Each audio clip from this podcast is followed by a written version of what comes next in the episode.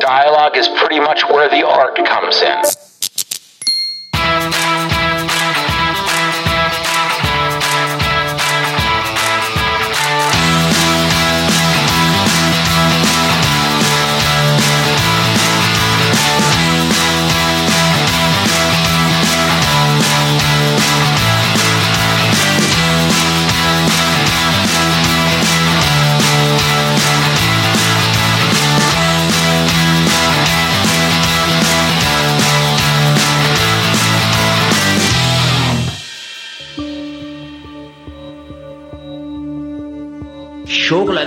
انتخاب که می‌کنه شغل رو برای عاشقی انتخاب بکنه نه برای روزی چارش روزی رو بهتون میدن. به سماع رزق کن وای به حال کسی که فکر بکنه من چیکار بکنم روزیم زیاد بشه. خون خوری گر طلب روزی ننهاده کنه تو اصلا به این چیزا فکر نکن بگو که من بالاخره اولا آدمی زادم باید خلاق باشم کاری باید بکنم. برو یه کاری بکن. ثانیا من دین دارم به این جامعه. این لباسی که تن منی که من درست نکردم. کفش هم درست نکردم. این اتومبیل و اینها هم درست نکردم.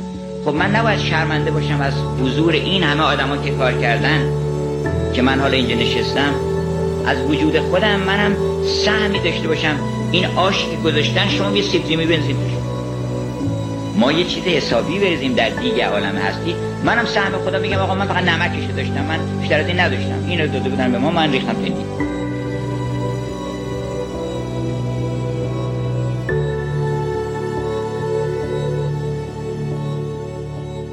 سلام من سید حامد جعفری هستم و این قسمت 15 همه پادکست دیالوگ هست که دارید بهش گوش می‌دید. ابتدای پادکست هم قسمتی از صحبتهای آقای دکتر الهی قمشهی رو درباره شغل و روزی شنیدید. مهمان این قسمت دیالوگ آقای سپهر محمدی هست. آقای محمدی مدیر عامل شرکت همگرا هستند که این شرکت در زمینه فناوری های مبتنی بر بلاکچین و cryptocurrency یا همون رمزارزها فعالیت می‌کنه. آقای محمدی تهران زندگی می‌کنن اما فعالیت زیادی هم در کشورهای مختلف در همین زمینه بلاکچین دارن. ایشون همچنین سال 75 شرکت آپادانا رو تأسیس می‌کنن که جزو اولین جاهایی بوده که سرویس اینترنت و ایمیل رو در ایران ارائه می‌کردن. آقای محمدی متولد سال 52 هستند از دوران بچگی به کامپیوتر علاقه زیادی داشتن فارغ تحصیل دبیرستان علوی در تهرانن و سال 70 وارد رشته مخابرات در دانشگاه علم و میشن ولی بعدا تصمیم می‌گیرن که از رشتهشون انصراف بدن افراد مورد علاقه ایشون آقای استیو جابز، ویتالیک بوترین و مهندس مهدی بازرگان هستند که توی مصاحبه درباره هر کدوم از این افراد صحبت می‌کنیم. وقتی با آقای محمدی گرم صحبت میشید بعد چند دقیقه متوجه ابعاد مختلف فکری ایشون و عمق نگاهشون به مسائل مختلف میشین. تو این گپ و گفتی هم که داشتیم بیشتر درباره مسائل مربوط به فناوری بلاکچین صحبت کردیم اما یه گریزی هم زدیم به تحقیقاتی که ایشون در زمینه ادیان داشتن و درباره یکی از علاقه مندی هاشون که یادگیری زبان عبری هستش که برای همین تحقیقات همین کار رو انجام دادن صحبت می‌کنیم. یه نکته ای که دوست دارم شما شنوندگان برنامه بهش توجه کنید اینه که در حین مصاحبه ممکن اصطلاحاتی استفاده بشه که برای شما جدید باشه و شناختی بهشون نداشته باشید. واسه اینکه پادکست واستون مفیدتر باشه می‌تونید این اصطلاحات رو همینجور که میشنوید روی گوشی یا لپتاپتون گوگل کنین یا اینکه یادداشت کنین تا بعدا بهشون رجوع کنین. بعضی از لینک ها و یک سری از توضیحات تکمیلی درباره هر قسمت رو هم می‌تونید روی سایت با آدرس hamedjafari.com با spell H A M E D J A F A R I پیدا کنید. بعضی از دوستان انتقاد کرده بودن که چرا در بعضی از قسمت ها از کلمات انگلیسی بیش از حد استفاده می کنید که این حرفشون کاملا درسته و منم سعی کردم در قسمت های جدیدتر کمتر این اتفاق بیفته در آخر این که واسه من به شخصه مسابقه لذت بخش و مفید بود امیدوارم برای شما هم همینطور باشه برای حمایت از دیالوگ حتما توی اینستاگرام، توییتر و لینکدین پادکست رو به اشتراک بذارید تا افراد دیگه هم به جمعمون اضافه بشن. صحبت دیگه ندارم بریم بشنویم مصاحبه با آقای سپهر محمدی رو.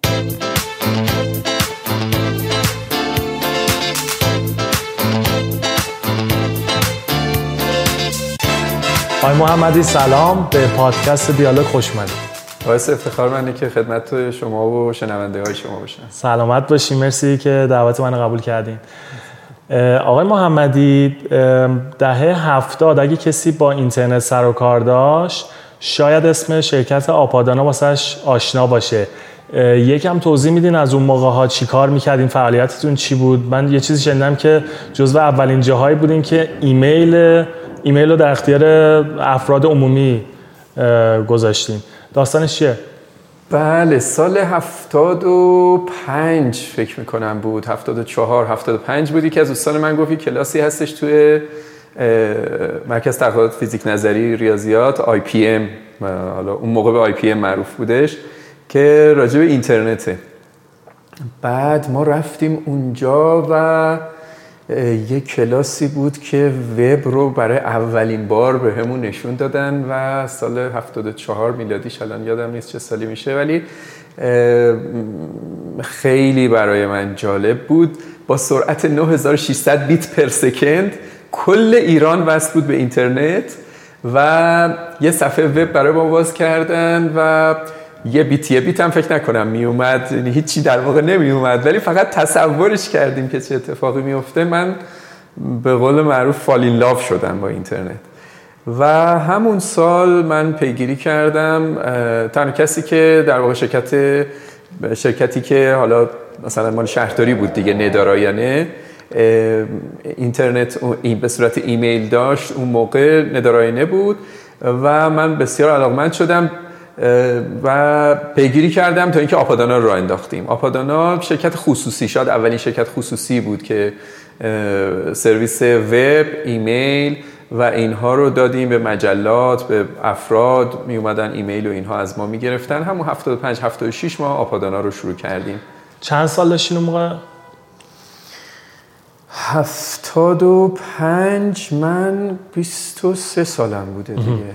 دانش. قبل از اون قبل از اونم شرکت داشتم. یعنی قبل از اون زمانم ما یه شرکت دیگه بود. خدمات کامپیوتری و اینا انجام می‌دادیم. اسمبل می‌کردیم و اینا.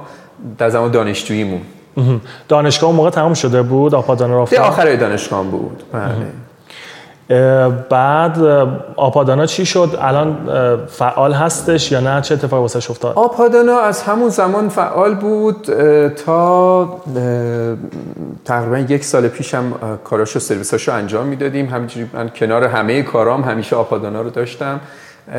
و منتها از یه زمان چون ما ISP بودیم دیگه از یه زمانی که اعلام کردن که بیان ISP مجوز بگیرن و اینا بعد گفتن کروکی مدیر مسئول ISP رو بیارید و اینا من دیگه ترسیدم جلوتر نرفتم و در واقع ما از حالت آیسپی در اومدیم فقط سرویس های هستینگ و ایمیل و مثلا این چیزها رو داشتیم و دیگه خیلی ادامه پیدا نکرد. شاید آپادانا یه چیزی حدود فکر می‌کنم ده سال دوازده سال. یه شبکه اجتماعی خیلی قوی تو آپادانا داشتیم. بچه ها جوونا خیلی علاقه مند بودن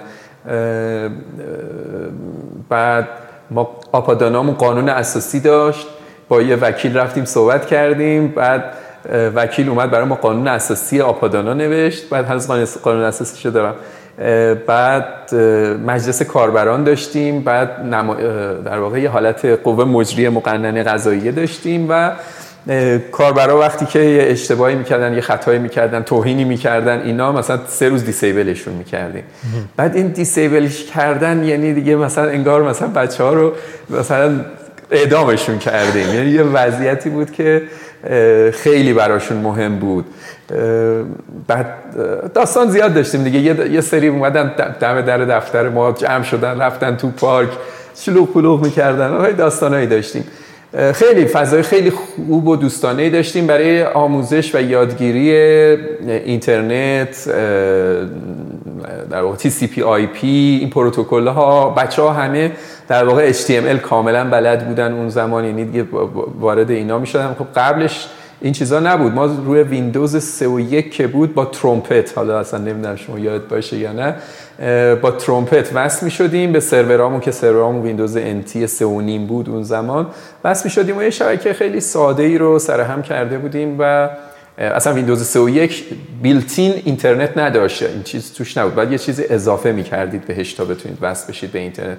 مثلا میگم الان خب هیچ سیستم عاملی هنوز در واقع wallet سخت افزار wallet های نرم افزاری و اینا توش نیست. شما باید یه چیزی اضافه بکنید بهش. اون موقع همینطور بود. یعنی ویندوز سیستم عامل ما اینترنت نداشت. شما باید یه جوری اینتر... کامپیوتر رو وصل کردید به اینترنت با همون dial-up و این چیزا. آپادانا حالا دورانش یه دوران اوجی داشت اون کمتر شدش. بعد شما رفتین سراغ پروژه های جدید اون پروژه های جدید چی بود؟ چه اتفاقی افتاد تو مثلا ده سال اخیر رو بگیم 15 سال اخیر رو بگیم؟ پروژه های جدید من چجوری بگم؟ یه خود به در دیوار زدم بعد از آپادانا. یه خورده مثلا تو کار پدرم رفتم کار کاغذ. یه سال کار کاغذ می‌کردم واردات یک کاغذ سنگ انجام دادیم. مثلا یه خورده اینو تست کردم کار پدرم بودش. خیلی دلچسبم نبود. یعنی کلا من تکنولوژی دوست هستم. تو اونجام که رفتم خب کار پدرم کار کاغذ بود. بعد اومدم و توی همون کار کاغذ دیدم خب چه چیزی هست که تکنولوژی توش هست. یه کاغذی پیدا کردم کاغذ سنگ بود.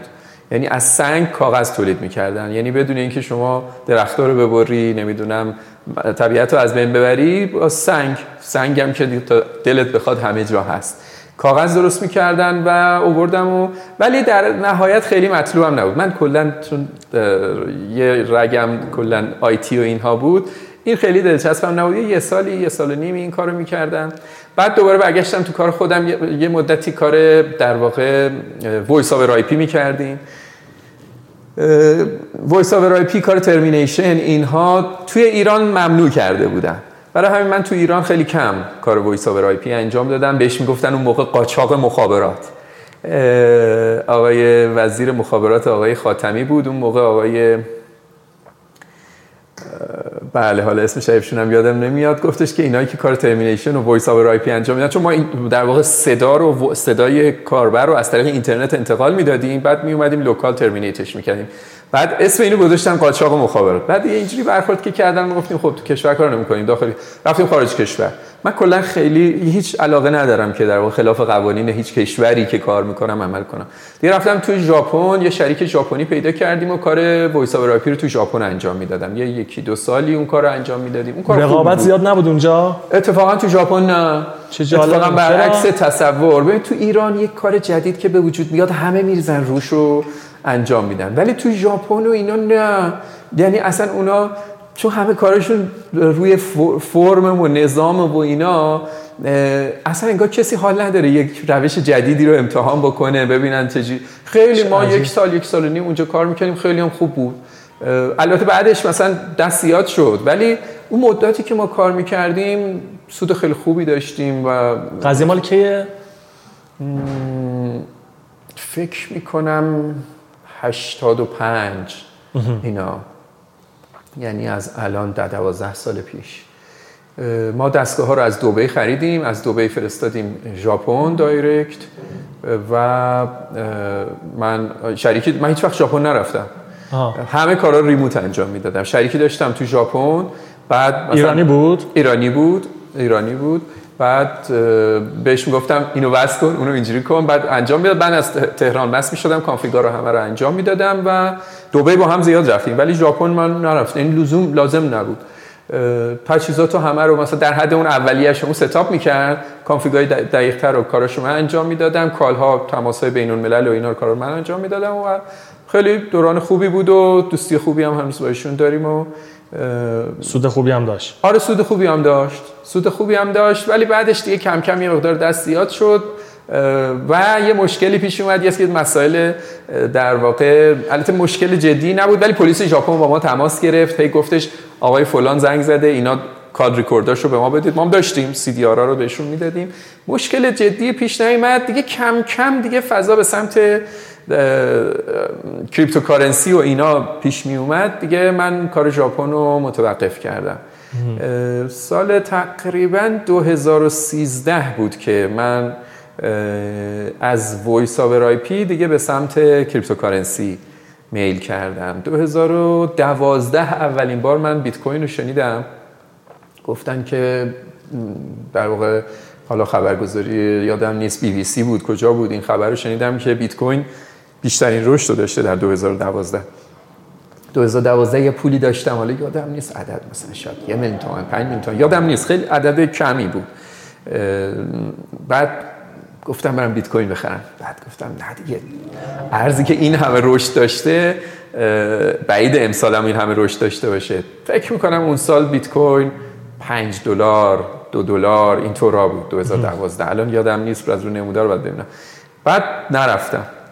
بعد 2013 دوباره اواسط 2013 یا هم آره اوایل مثلا فکر کنم آره ماه 4 و 5 2013 دوباره اخبار دیدم.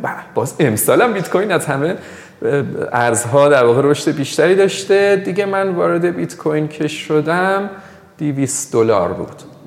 200 دلار بود که من وارد بیت کوین شدم و جاتون خالی یه پژو 206 صندوقدار داشتم فروختم و همشو بیت کوین خریدم.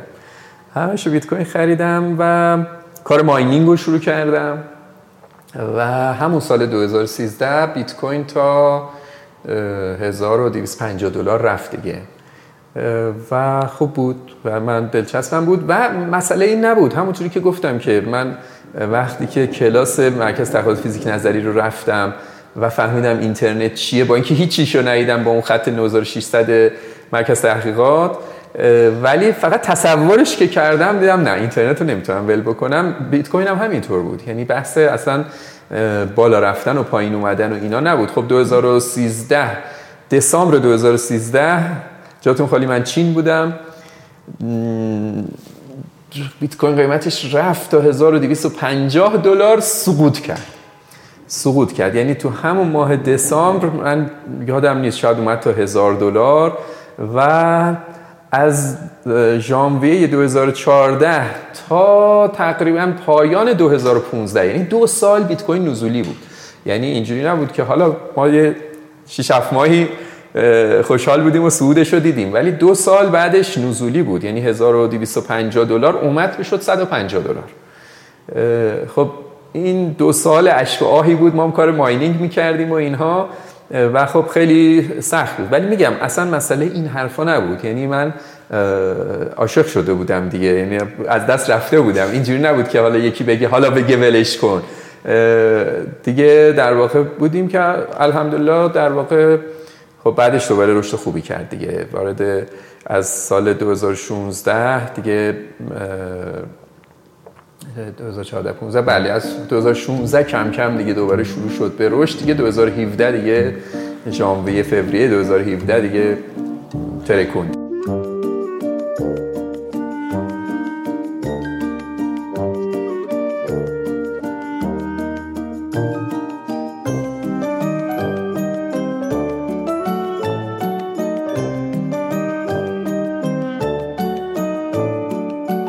چین دقیقا واسه چه کاری می‌رفتین اون موقع سال 2013 بله من سال همون سال 2013 بودن تو ایران کسایی که خرید فروش بیت کوین می‌کردن من از اونا خرید کردم. منتها اونا خیلی تخصصی نبودن یک نکته و در واقع مثلا کسایی بودن که کارهای دیگه هم انجام می‌دادن. حالا این کنارش اومده بودن بیت کوین هم میفروختن خرید و فروش می‌کردن. ولی امکان اینکه مقادیر مثلا از یه مقدار خیلی کوچیک کمتر خرید و فروش بکنن و اصلا نداشتن. بعد من وقتی که خریدم خب ازشون خریدم. وقتی می‌خواستم بفروشم خب قیمت بیت کوین رفته بود بالا و اینا نمیخریدن. من یه حسابی حساب دو تا چهار تا کردم. دیدم اولا قیمت بیت کوین تو دنیا مثلا رفت تا هزار دلار تو چین رفت تا 1250 دلار. یعنی تقریبا 25 درصد بالاتر از قیمت دنیا رفت. کلا چین خیلی پیشتاز بود توی cryptocurrency و خیلی هیجان زده هم بود. یعنی کلا رفتارهای هیجان زده انجام می‌داد. برای همین من توجیه شدم که خب من هر جای دنیا بخوام بفروشم بهترین جاش تو چینه که بخوام بفروشم و به حال باب این باز شد که بلند شدم و رفتم چین. خیلی بامزه بود. توی یعنی خود این کار رو هم از طریق بیت کوین دریچش رو باز کردم. توی فرومای بیت کوین اونجا گفتم که آقا مثلا خرید فروش بیت کوین تو چین چطوریه؟ افتتاح حساب تو چین چطوریه؟ بعد زیاد کسی جواب نه بعد گفتم که هر کس جواب منو بده اینقدر بانتی میدن با بیت کوین.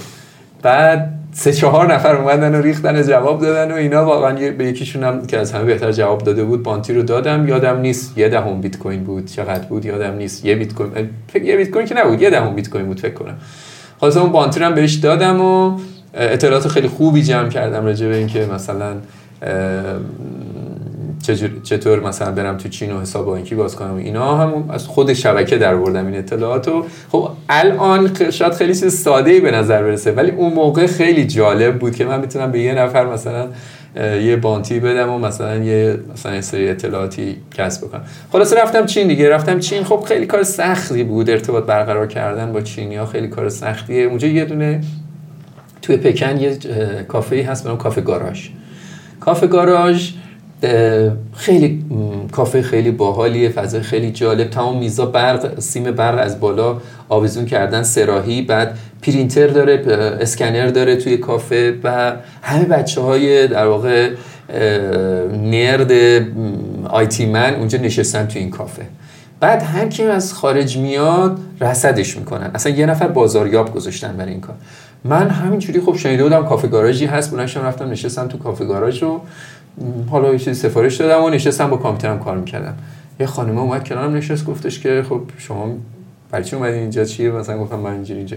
بلا فاصله فقط اسم بیت کوین و اینا رو من بهش گفتم. رفت یه نفر از قوی ترین ماینرها یعنی خدای ماینر ماینینگ و بیت کوین چین و توی ویچت همون نرم افزار خودشون که بیشتر از همه. آنلاین کرد با من اوورد دایرکت کرد و من ارتباط خیلی قوی برقرار کردم و اصلا خیلی ارتباط خیلی قوی من با بیت کوین منا و چیزای چین دارم. از همون زمان ارتباط خیلی قوی داشتم و دارم و شاید بیشترین معامله که به عمرم کردم با چینی ها کردم در زمینه بیت کوین. و اعتماد خیلی خوبی هم داریم. یعنی مثلا رقم های خیلی بالا با هم دیگه رد و بدل می‌کنیم. بدون نگرانی. اینا خب خیلی کار سختیه. اینا در واقع چیزاییه که بعد سالها به وجود میاد بین دو چند نفر دو نفر چند نفر. آره خلاص اینجوری شد که رفتم چی خب بعد این اتفاقا افتاد گفتین دیگه برگردم ایران جدیتر اینو ادامه بدم. همگرا اون موقع شکل گرفت؟ نه نه همگرا خیلی سال بعد شکل گرفت. ببینید همگرا خیلی سال در واقع قبل از اینکه من من دو ساله بودم که همگرا به وجود اومد. همگرا شرکت پدر من بود. شرکت پدر من بود و سالها کار در واقع سرمایه گذاری تو پروژه های مختلف و به خصوص تو زمینه لوازم تحریر و کاغذ و اینها انجام می‌داد. ولی مثلا ده سال گذشته رو همگرا عدم فعالیت اعلام کرده بود و متوقف شده بود. من خب کار خرید و فروش بیت کوین می‌کردم به نام کوینکس کارمون رو شروع کردیم تو ایران. اول تو کشورهای منطقه و چین و ترکیه و گرجستان و دبی و اینها انجام می‌دادم. بعد دیگه به لطف تحریم ها که حساب ما رو تو دبی بستن و اینا. دیگه تو دبی نمی‌تونستم انجام بدم. یا خود دیگه متمرکزتر بودم تو چین و مثلا ترکیه و اینها. به هر حال همگرا بعد کوینکس تو ایران راه, راه افتاد. یعنی خرید و فروش بیت کوین رو تو ایران با آقای دلیریان ما شروع کردیم. دوستم آقای دلیریان شروع کردیم و خوب بود برامون سود خوبی داشت و بعد یکی دو سال خیلی راضی بودیم از همگرا. علاوه بر اینکه من خودم توی cryptocurrency هم سود خیلی خوبی کردم. یعنی به هر حال ایتریوم که قیمتش رفت تا 1250 دلار اینطور اصلا 4 دلار بود. من به همه دوستان دور یا خیلی دور و بر من بودن و هستن که در واقع اصلا گروه ایتریوم رو توی ایران من راه انداختم نمی‌دونم 2015 بود فکر می‌کنم که این گروه راه انداختیم. چهار دلار اینطورا بود ایتریوم. خب بعد تا 1250 دلار قیمتش رفت. خب این برای من خیلی سود داشت. غیر از این که خود کوینکس برای من سود داشت من ایتریوم زیادی هم داشتم. و چون واقعا باور کرده بودم ایتریوم رو. و حالا دیگه سرتون رو در نمیارم یه نکته ای که از روش پریدیم حالا نمی‌دونم کی واردش بشیم بحث در واقع انجمن کارفرمایان شبکه اینترنتی بود. ما هم موقع که ISP بودیم یه انجمنی راه, راه انداختیم انجمن زیل وزارت کار انجمن کارفرمایان شبکه های اینترنتی. و یه چند سالی هم تو اون انجمن من فعال بودم هم عضو مؤسس بودم هم دو سه دوره عضو هیئت مدیره بودم. و کلا تو کار اجتماعی هم فعال بودیم از قبل.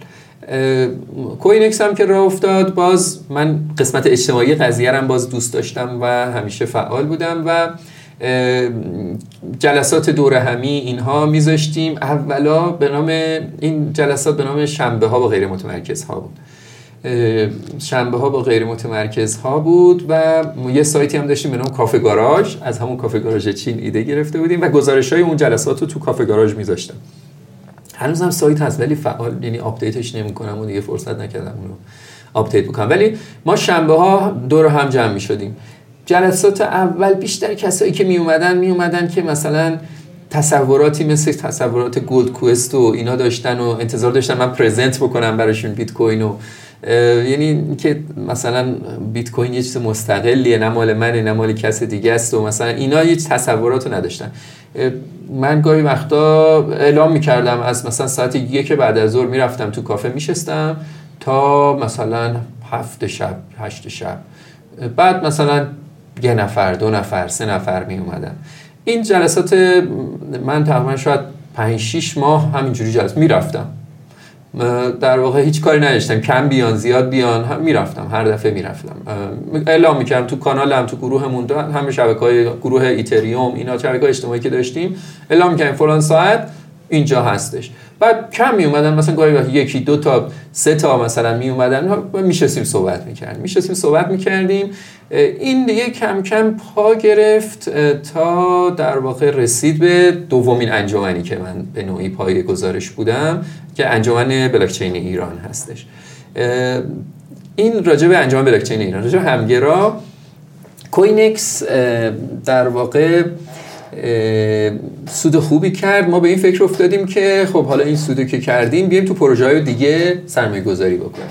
برای این کار احتیاج به یک در واقع محملی داشتیم که چون کوینکس خودش استارتاپ بود هنوز شرکت نشده بود و ما احتیاج به یک محمل داشتیم که این کار سرمایه گذاری انجام بدیم. ما شرکت همگرای پدرم که مدت ها خوابیده بود و از سال 54 تأسیس شده بود رو فعالش کردیم و من مراحل انتقالشون تو قزوین نقل انتقال کرده بود به قزوین از تهران. دوباره از قزوین برش گردوندیم. تهران یه سری کار اداری و اینها انجام دادیم و همگرا فعال شد. همگرا که فعال شد ما دیگه در واقع حالا پروژه های مختلفی انجام دادیم که در واقع اولین پروژهمون در واقع به نوعی کوینکس هستش. پروژه های دیگه ای انجام دادیم که حالا اگه بخواید من راجع به اون پروژه هام توضیح میدم. حتما. یکیش فکر می‌کنم یک wallet سخت افزاری هست. دورج بله، درست میگم؟ بله بله. این خیلی جذابه. اینو یکم توضیح میدین؟ بله یکی از دوستان ما آقای کلانی خب ایشون کارهای سخت افزاری و اینها انجام می‌داد. دوستی که ایشونو به ما معرفی کرد گفت بیا با هم دیگه در واقع با آقای کلانی بیایم یه خرید فروش بیت کوین را بندازیم. من خب ایشون رو میشناختم از قدیم ایشون از اقوام دور ما هستن. من گفتم ایشون که کارش سخت افزاره. گفت خب باشه الان حالا پول تو سخت افزار زیاد نیست. بیایم بیت کوین خرید فروش بیت کوین می‌خواد بکنه. گفتم نه آقا بیا برای سخت افزاری رو بندازیم به دلیل اینکه ولت سخت افزاری ما نگرانیم همیشه این بوده که به اگر که یه وقت تحریم ها سختتر بشه بخوان در واقع آی پی های ایران رو ببندن یا از این کار رو بکنن من خیلی علاقمند بودم که ما یک ولت سخت افزاری ایرانی داشته باشیم. دیگه با آقای کلانی صحبت کردیم و خب ایشون متخصص آرم چندین سال آموزش آرم می‌داده و در واقع یه نرد سخت افزاریه باشون صحبت کردم گفت خیلی ساده است انجام میدیم. بعد هیچی دیگه با ایشون قرار بستیم و ولی سخت افزاری دورج رو راه انداختیم. دورج حالا شاید خیلی ندونن. دورج اسمش خانوم من پیشنهاد کرد. و خب مورد استقبال هم قرار گرفت. دورج به معنای مرواریدانه در زبان فارسی به معنای در واقع کیسه یا همیانی که حالا چیزای گران قیمت رو توش می‌ذارن. و حالا مروارید رو توش می‌ذارن. هستش و ما اسم دورج رو برای این ولت سخت افزاری گذاشتیم و خیلی راضیم. یعنی البته خب به دلیل در واقع اینکه الان تو یک سال گذشته قیمت بیت کوین و اینها سقوط کرده. خب به حال فروش دورج هم کم بوده. ولی در عین حال ما از اینکه این کار رو انجام دادیم خیلی راضیم و خیلی برامون دلچسبه. حالا همینطوری داریم در واقع دیولپمنت های جدیدی روش انجام میدیم. خب از نمونه های اوپن سورس خارجی در واقع اینها رو استفاده کردیم. ولی داریم خودمون اصلاحاتی روش می‌کنیم تغییراتی روش میدیم. ولی کاملا مدارش آی سی هاش اینها تغییراتی تو همون مدارای اوپن سورسی که بوده دادیم. خودمون بر اساس آی سی ها و چیپست هایی که تو ایران داشتیم در واقع تغییراتی توش دادیم. و کاملا در اختیارمونه. مهمش اینه که ما تکنولوژیشو داریم قابل رقابت هستش با نمونه خارجیش؟ به نظر من از جهت قیمتی که کاملا رقابت می‌کنه ولی ببینید ما فعلا کپی کردیم. یعنی من خودم از این جهتش خیلی راضی نیستم. ما فعلا کپی کردیم. ولی خب در واقع تولید همیشه از کپی شروع میشه. یعنی اول باید کپی بکنیم بعد حالا داریم شروع می‌کنیم تغییرات داریم میدیم. ما الان داریم wallet های ما الان در واقع آمادگی داریم که coin های ایرانی که میاد تو wallet سخت افزاریمون بسازیمش. مثلا coin ملی که انشالله بیاد ما آماده ایم بلا فاصله تو wallet سخت افزاریمون اضافهش بکنیم و اینا چیزاییه که مثلا شما انتظاراتی نمی‌تونید از ولت سخت افزاری امریکایی داشته باشید اسرائیلی داشته باشید. این ولت سخت افزاری خودمونه همه در اختیار خودمونه هر کاری بخوایم می‌تونیم باشه انجام فعالیت های دیگه همگرا بخواین توضیح بدین زیر مجموعاش بقیه چی هستن؟ ببینید همگرا یه چیزی حدود 20 25 تا در واقع استارتاپ هستش که همگرا به نوعی داره پشتیبانی می‌کنه. بعضیاشون تو زمینه بلاکچین نه بعضیاشون شکست خوردن بعضیاشون ولی خیلی خوبن دارن میرن جلو. من حالا یه چند تاش که در زمینه در واقع بلاکچین هستن و می‌خواین سریع توضیح آره حتما. یکیش که همین دورج بود که خدمتتون عرض کردم wallet سخت افزاریه. یکیش تراستی فانده تراستی فاند در واقع یک صندوق سرمایه‌گذاری مشترکه که کسایی که می‌خوان علاقمندن که سرمایه گذاری بکنن تو cryptocurrency تو پروژه های مختلف تو ICO های مختلف تو coin های مختلف می‌تونن تو این صندوق سرمایه گذاری مشترک سرمایه گذاری کنن. تیمای تحلیل technical fundamental اینها داریم و اونجا در واقع تحلیل می‌کنن. آقای دکتر شیرازی آقای مهندس سنیپور شرکای ما هستن توی تراستی فاند و در واقع کار سبدگردانی و اینها رو انجام میدن و به حال سود ماهیانه که می‌گیرن رو به سرمایه‌گذاری که اونجا هستن برمیگردونن. ما شرکت های توی دوبی توی سنگاپور توی کامرون داریم که در واقع کارهای خارج کشورمون رو انجام میدن. لازم هستش که برای حالا کارهای مختلف مثلا OTC بیت کوین رو تو دوبی انجام میدیم. یه اکسچنج OTC رو توضیح میدین؟ OTC اوور د کانتر هست. ببینید شما یه وقتی که می‌خواید خرید بکنید میرید توی بازار بورس معامله رو انجام می‌دید. یه وقتایی که عددا بالا, بالا هستش سنگینه اینها رو تو بازار بورس معامله نمی‌کنن. خارج بازار معامله می‌کنن. چون بیارن تو بازار قیمت ها به هم میریزه روش های معاملش فرق می‌کنه. ممکنه زیر قیمت بازار خیلی معامله کنن. ممکن بالای قیمت بازار معامله بکنن. over counter در واقع خارج بازار هستش. معاملاتی که انجام میشه. و ما توی دبی به خصوص این کار رو انجام میدیم. و توی کامرون یه exchange داریم که crypto به crypto در واقع کار exchange رو انجام میده. توی سنگاپور ما یه توکن در واقع stable coin داریم که مثل مثلا دلار تتر یوروی بولاما بهش میگیم یوروبی هستش که یک به یک با یورو به هم متصله که اینا برای نقل و انتقال ساده یورو خیلی مناسبه. با سازمان گردشگری و این هم صحبت کردیم که انشالله کار گردشگرای خارجی رو با اینا تسهیل بکنیم. ببخشید یه نکته اسم این کشورها می‌برین؟ خیلی با خودشون فکر می‌کنم اوکی با این اوضاع تحریم و اینا اینا چجوری دارن کار می‌کنن؟ شما پارتنر خارجی دارین؟ خودتون فکر نمی‌کنم پاس جای دیگر رو دارین؟ با کسایی کار می‌کنیم که پاس جای دیگر رو دارن. اوکی. پس حتما لازمش اینه که پارتنر خارجی بله، داشته باشین تاسف به اسم ایرانی الان نمیشه این کار رو کرد. یعنی ما به اسم ایرانی این کار رو نکردیم. بله توضیح می‌دادیم آره حالا من نمی‌خوام حالا یه وارد جزئیات فنی بشم من فقط یه شمایی میگم. مثلا ما بحث خود آموزش این قضیه خیلی بحث مهمی بود. ما کریپتو کلاس رو رو انداختیم. از اول که خب تو جلسات عمومی من تقریبا میشستم از اول تا آخر فقط آموزش بود. یعنی اصلا کلا کار ما تو جلسات در واقع عمومیمون حالا شنبه ها با غیر متمرکز ها و جلساتی که داشتیم کلا آموزش بود. بعد خب این هی زیاد می‌شد زیاد می‌شد. دیگه من فرصت این که در واقع این کار رو انجام بدم نداشتم. دیگه آقای زجاجی ابراز علاقه کردن و ما با آقای زجاجی در واقع کریپتو کلاس رو انداختیم کریپتو کلاس به صورت دوره‌ای الان فکر کنم دوره سوم یا چهارمش هستش. دوره های cryptocurrency رو می‌ذارن در زمینه wallet سخت افزاری نرم افزاری مبانی cryptocurrency mining trading ICO ها و اینها رو کلاس های smart contract قرارداد هوشمند اینها می‌ذارن و از اساتید مختلف تو این زمینه که اطلاعات دارن در این زمینه دعوت می‌کنن و کلاس میذارن خیلی مفید بوده کریپتو کلاس. با اینکه باید بگم منفعت خاصی برای ما نداشته. نمیگم صفر بوده منفعتش ولی مثلا در کنار منفعتی که کوین اکس برای ما داشته در حد هیچ بوده کریپتو کلاس. ولی فضایی که ایجاد کرده دانش دانشجوهایی که ایجاد کرده دور هستن خیلی این خیلی مثبت و خیلی راضی بودیم از کریپتو کلاس از این بابت. و پروژه هومارو رو ما داریم که داریم کاراشو انجام میدیم که الله بتونیم زودتر اینو لانچش بکنیم که در واقع سویفت ایرانی یعنی تراکنش های مالی بر بستر بلاکچین. این واقعا می‌تونه پروژه خیلی قشنگی باشه شدید داریم روش کار می‌کنیم و شاید در واقع بیشتر انرژی من در حال حاضر روی همین پروژه هومارو هستش.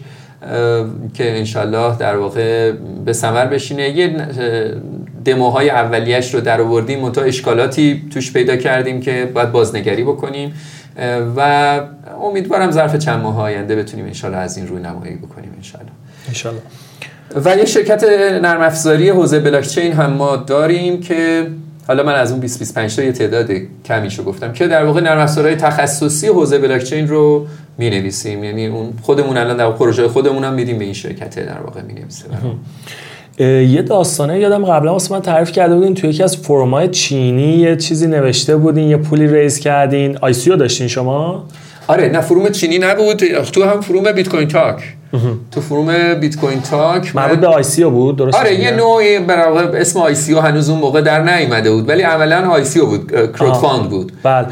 حالا قبلش ما هر بار تو مصاحبه هم که صحبت می‌کنیم بعضی از شنونده ها میگن که یه اصطلاحی به کار می‌بریم ما این معنیشو نمی‌دونیم از ازشون بخواین که حالا مثلا اینو توضیح بدن خیلی اینا آقا گوگل بکنین گوگل بکنین جوابش پیدا می‌کنین ولی اگه شما یه ICO رو یه توضیح بدین که چی هستش و بعد این کاری که کرده بودین این crowdfunding که داشتین و پولی که جمع کرده بودین داستانش چی بوده؟ آره ببینید خب واژه از initial public offering اومده آی پی او. آی پی او خب شرکت های مثلا مثل فیسبوک گوگل مثلا اینا دفعه اول که می‌خوان برن توی بورس لیست بشن بهش میگن فارسی میگن عرضه اولیه آره عرضه اولیه سهام اینیشیال پابلیک آفرینگ این در واقع ریشه قضیه هست. توی مهمترین جای cryptocurrency دنیا فروم بیت کوین تاکه. اونجا هر کس میخواستش که یک کوین جدیدی رو ارائه بکنه میومد یه ترید جدیدی باز می‌کرد و پست اولش رو میگفتش اینیشیال کوین آفرینگ. یعنی عرضه اولیه سکه مثلا اگه بخوایم فارسی بگیم. و در واقع اصطلاح سی از اینجا شروع شد. و خب اینا مدل های مختلفی داشت. بعد از اینکه پلتفرم ایتریوم راه, راه, افتاد خب پلتفرم ایتریوم بعد از بیت کوین الان معروف ترین پلتفرم موجود cryptocurrency هست. بعد از اینکه پلتفرم ایتریوم راه افتاد تقریبا همه این ICO ها اکثرشون اومدن روی پلتفرم ایتریوم. منتها قبل از این پلتفرم های مختلفی بودن که این کار ICO انجام میدن. بعدش هم هنوز هم پلتفرم های مختلفی هستن. قبل از این پلتفرم NXT بود. سال 2013 NXT اواخر 2013 دسامبر 2013 یه نفری به نام یعنی اسم خودش رو معرفی نکرد و مثل آقای ساتوشی ناکاموتو که هویتش رو معرفی نکرد اومد یه کوینی رو انداخت به نام NXT ای خب این به عنوان در واقع نسل دوم cryptocurrency خیلی خودش رو معرفی می‌کرد. بیت کوین دو می‌گفت من هستم و اینها و هیچ وقت هم هویت خودش رو معرفی نکرد. ولی به هر حال این کوین NXT را افتاد و من یک یک سالی با اینها فعال بودم. من خیلی کارهای همکاری کردم بعضی قسمت های دیولپمنتشون رو انجام دادم کارهای ویکی NXT رو من انجام دادم. مشغول بودیم با هم دیگه اونجا و خب منم خوشحال بودم. تو اینترنت کار می‌کردم و یه یه درآمدی هم داشتم. و کار ماینینگ هم انجام می‌دادم اینا. اونجا من خب تو کامیونیتی خیلی شناخته شده بودم. یعنی من میشناختن می‌دونستن من کجا می‌دونستن من تو ایرانم. من گفته بودم من کار قسمت های ترجمه که فارسی باشه انجام میدم. مثلا همچین چیزای ارتباط داشتیم. شناخته شده بودم. یه, یه سالی با هم کار می‌کردیم. بعد حالا یکی دو سالی اومدن و اعلام کردن تو پلتفرم NXT اولین بار در واقع asset exchange ها رو به وجود آوردن و اینکه برای اولین من فکر نکنم پیش از NXT پلتفرمی باشه که asset رو ارائه کرده باشه. چیه این asset؟ asset در واقع توی cryptocurrency خب همه چیز در واقع ارز هستش. حالا یا currency هستش. اما شما می‌تونید بیاید تعریف asset هم ایجاد بکنید. یعنی در واقع علاوه بر اینکه پولتون رو secure بکنید سهام یا در واقع حالا توکن که الان حالا در واقع خیلی معروف شده هم با cryptocurrency مالکیتش رو اثبات بکنید. برای اولین بار در واقع NXT به نظرم این کار رو انجام داد. و من هم چون جز community شون بودم همون فکر کردم همینجوری همیشه تو ذهنم میگذشت که یه پولی جمع بکنم و داخل کشور کار mining انجام بدم. من یه پولی من یه پروپوزال شاید هفش خطه نوشتم و شب یه شبی بود خواب و خولی بودم و بلند شدم دیدم نوشتم فردا صبح اولین fundraising تو این زمینه رو انجام میدیم. بعد بلافاصله منم یه هفتش ده خط نوشتم یعنی باورتون نمیشه یه مثلا وایت پیپر 7 ده خطه نوشتم و من حتی نگفتم من تو چه کشوری هستم. حتی کامیونیتی می‌دونستن ولی من تو اون پروپوزال ننوشتم. نوشتم من یه کشوری هستم که برق ارزونه و اگر خواستید من می‌تونم کار ماینینگ انجام بدم و تعداد انقدر خب بررسی کرده بودم. امکانات اولیه‌اش رو می‌دونستم که به حال مکانی هستش که می‌تونم تا مثلا 300 آمپر اون موقع این اینا برق داشتم. من می‌تونم هر اصلاتش رو انقدر قیمتاش رو در آوردم گذاشتم. گذاشتم و صبح بلند شدم دیدم تقریبا شاید به پول اون موقع مثلا 300 میلیون تومان پول اومده.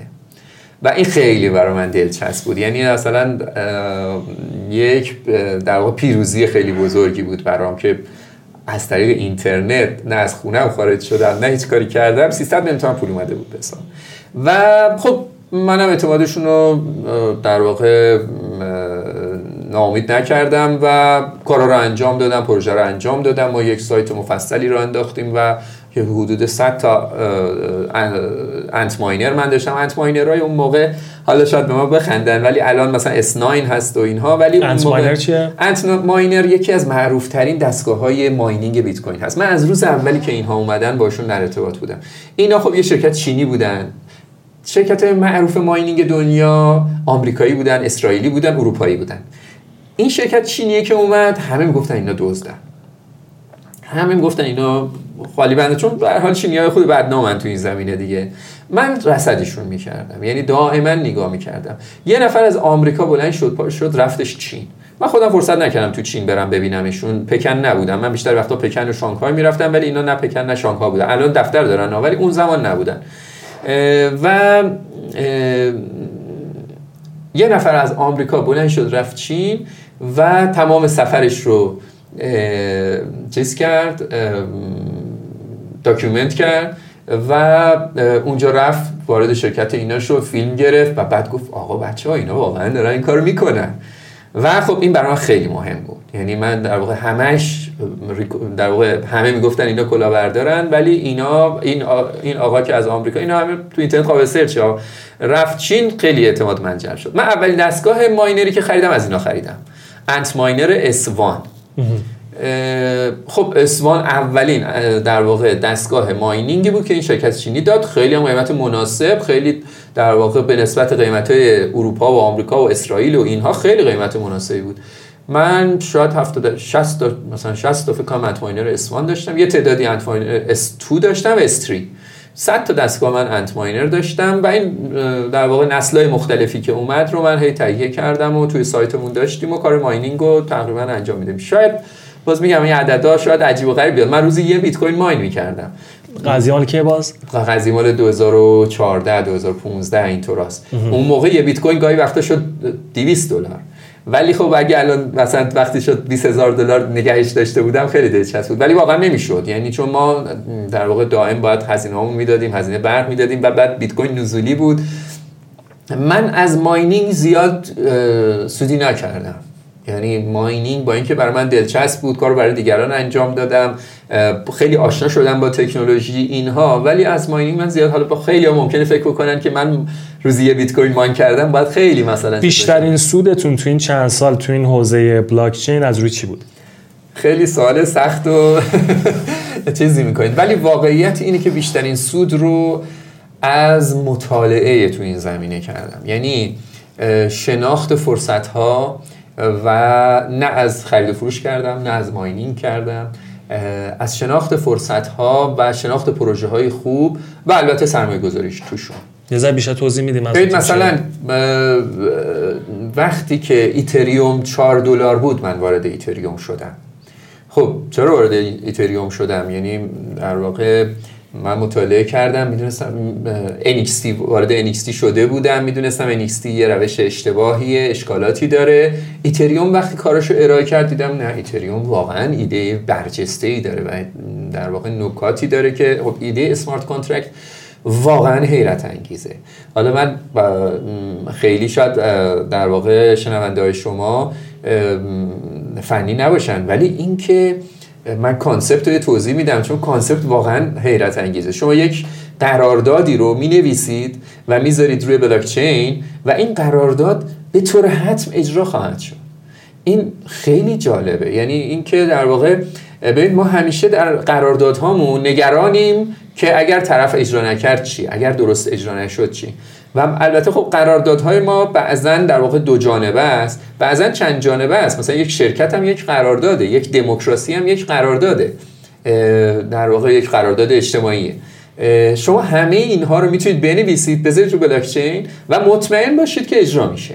این خیلی جالبه. این خیلی لذت بخشه. شما قرارداد بیمتون رو می‌تونید بذارید رو بلاکچین و مطمئن باشید اجرا میشه. در یکی از این سفرهایی که من معمولا سعی می‌کنم که توی این کنفرانس ها و چیزهای بین المللی باشه برم. یا در یکی از این سفرها تمام پروازهایی که به اون کنفرانس می‌شد رو بیمه کرده بودن. و هر پرواز به محض که در واقع کوچکترین تأخیری داشت مابه‌التفاوتی که باید بیمه می‌داد اتوماتیک به حساب شما واریز می‌شد.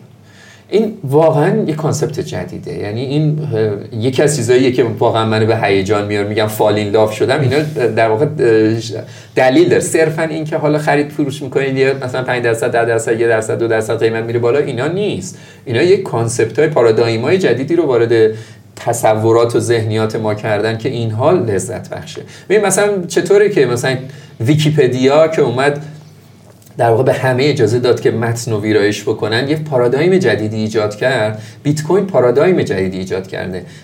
ما دیگه لازم نیست به یک نفر اعتماد بکنیم. ایتریوم باز پارادایم جدیدی ایجاد کرده. ما قراردادمون برای اجرای قراردادمون دیگه لازم نیست به یک نفر اعتماد بکنیم. اینا یک پارادایم های جدیدی است که ایجاد شده. ایناست که دل من برده داخل خیلی عالی. الان در حال حاضر روی کرده حاکمیت نسبت به فناوری بلاکچین تو ایران. به چه شکله؟ ما یه موقع می‌بینیم که مثلا صحبت می‌کنم میگن که الان دیگه صرافی ها نباید وارد این قضیه بشن خرید و فروش نباید انجام بشه. از اون بر ببینیم که بانک مرکزی خیلی مثلا نمیگه چی کار بکنی نمیگه چی کار نکنی. یه جوری regulate نشده تو ایران. از یه ور می‌بینیم که یه روز صحبت می‌کنم میگن که پست بانک قراره روی یک cryptocurrency که داخلی باشه کار بکنه. داستانش چیه؟ چه اتفاقی الان تو ایران داره میفته ببینید من اول باز از انجمن شروع بکنم. ببینید ما از خرداد ماه پارسال تو همین جلسات دورهمی که داشتیم کم کم فکر کردیم که خب بیایم یک در واقع انجمنی رو ایجاد بکنیم. انجمنی بلاکچین ایران ایجاد شد و ما پروسه ثبتش و اینها رو تو وزارت کشور داریم میریم جلو و دیگه کارهای نهاییشه. و معاونت فناوری ریاست جمهور آقای دکتر ستاری و معاونشون آقای دکتر دلیری خیلی کمک کردن تو این زمینه. و ما داریم تلاش می‌کنیم که در واقع نهادهای حاکمیتی پلیس فتا معاونت فناوری ریاست جمهور مجلس کمیته اقتصادی دولت باشون در ارتباط هستیم و کمیته تشخیص مصادیق مجرمانه قوه قضاییه با همه اینها ما در ارتباط هستیم تا اطلاع رسانی بکنیم که در واقع تصمیم های اشتباهی نگیرن. و اگر تصمیم می‌گیرن با چشم باز تصمیم بگیرن. تو انجمن ما بنامون رو بر این گذاشتیم که نهایت تلاشمون رو بکنیم که در واقع مردم استارتاپ ها شرکت ها و مؤسسات دولتی در واقع اطلاعات مناسبی در مورد بلاکچین داشته باشن. خب بلاکچین یک تکنولوژیه. مثلا مثل که بگیم که مثلا فرض بفرمایید گوشی هوشمند خلاف شرع است یا خلاف قانون است. خب گوشی هوشمند چیزی نداره که خلاف شرع باشه یا قانون باشه. ممکنه یه اپی باشد در گوشی هوشمند که یک کارهایی می‌کند که خلاف شرع و قانون مثلا تشخیص داده بشه. ولی تکنولوژی فی نفسه چیزی نداره که بخوایم بگیم خلاف شرع و خلاف قانونه. کم و بیش این concept قبول شده. اوایل فکر می‌کردن که حالا همه بیت کوین بلاک چین همه بلاک چین بیت کوینه. این تصور وجود داشتش که فکر می‌کردن که مثلا اگر بخوان بگن بیت کوین بده باید کل تکنولوژی رو نفی کنن. ولی حالا حالا به فرض من که به نظر من که بیت کوین هیچ نکته‌ای نداره که مشکل دار باشه. ولی اگر به فرض بیت کوین رو هم رد بکنن بلاکچین در واقع دنیای بسیار وسیع از زمینه های فرض بفرمایید در زمینه سلامت در زمینه ثبت اسناد ثبت املاک ثبت هویت ماشین نمی‌دونم پروفشنال انواع تخصص های مختلف توی زمینه های مختلف بلاکچین در واقع پارادایم های جدیدی رو ایجاد بکنه که هزینه های ما رو خیلی میاره بالا خیلی میاره پایین شفافیت رو خیلی می‌بره بالا و در واقع خیلی کمک های خیلی زیادی می‌تونه بکنه به ما. کم و بیش در واقع روی کرده حاکمیت از یک نگاه خیلی منفی به یک نگاه مثبت داره تغییر می‌کنه. آقای مهدیون در یکی از جلساتی که ما خدمتشون بودیم گفتن که بلاکچین از حرام تبدیل شده به مکروه. حالا به حال ما امیدواریم که حداقل حرام نباشه با این خوشحالیم. حالا من که به نظرم واجبه در واقع مستحبه.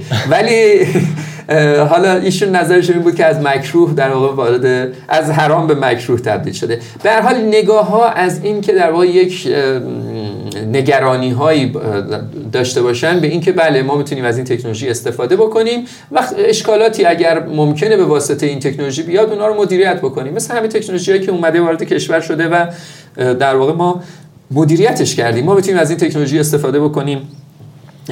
برای اینکه در واقع در گذشته database ها رو ما می‌رفتیم و در پشت دیوارهای آتش پشت قفل ها پشت گاوصندوق ها قایمشون می‌کردیم.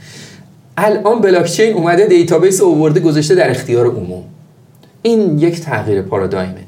معنیش این نیستش که هرچی data ما داریم باید عمومی بکنیم. ولی بسیاری از data هستش که می‌تونه عمومی باشه. هیچ نگرانی برای اینکه عموم بهش دسترسی داشته باشن ندارن.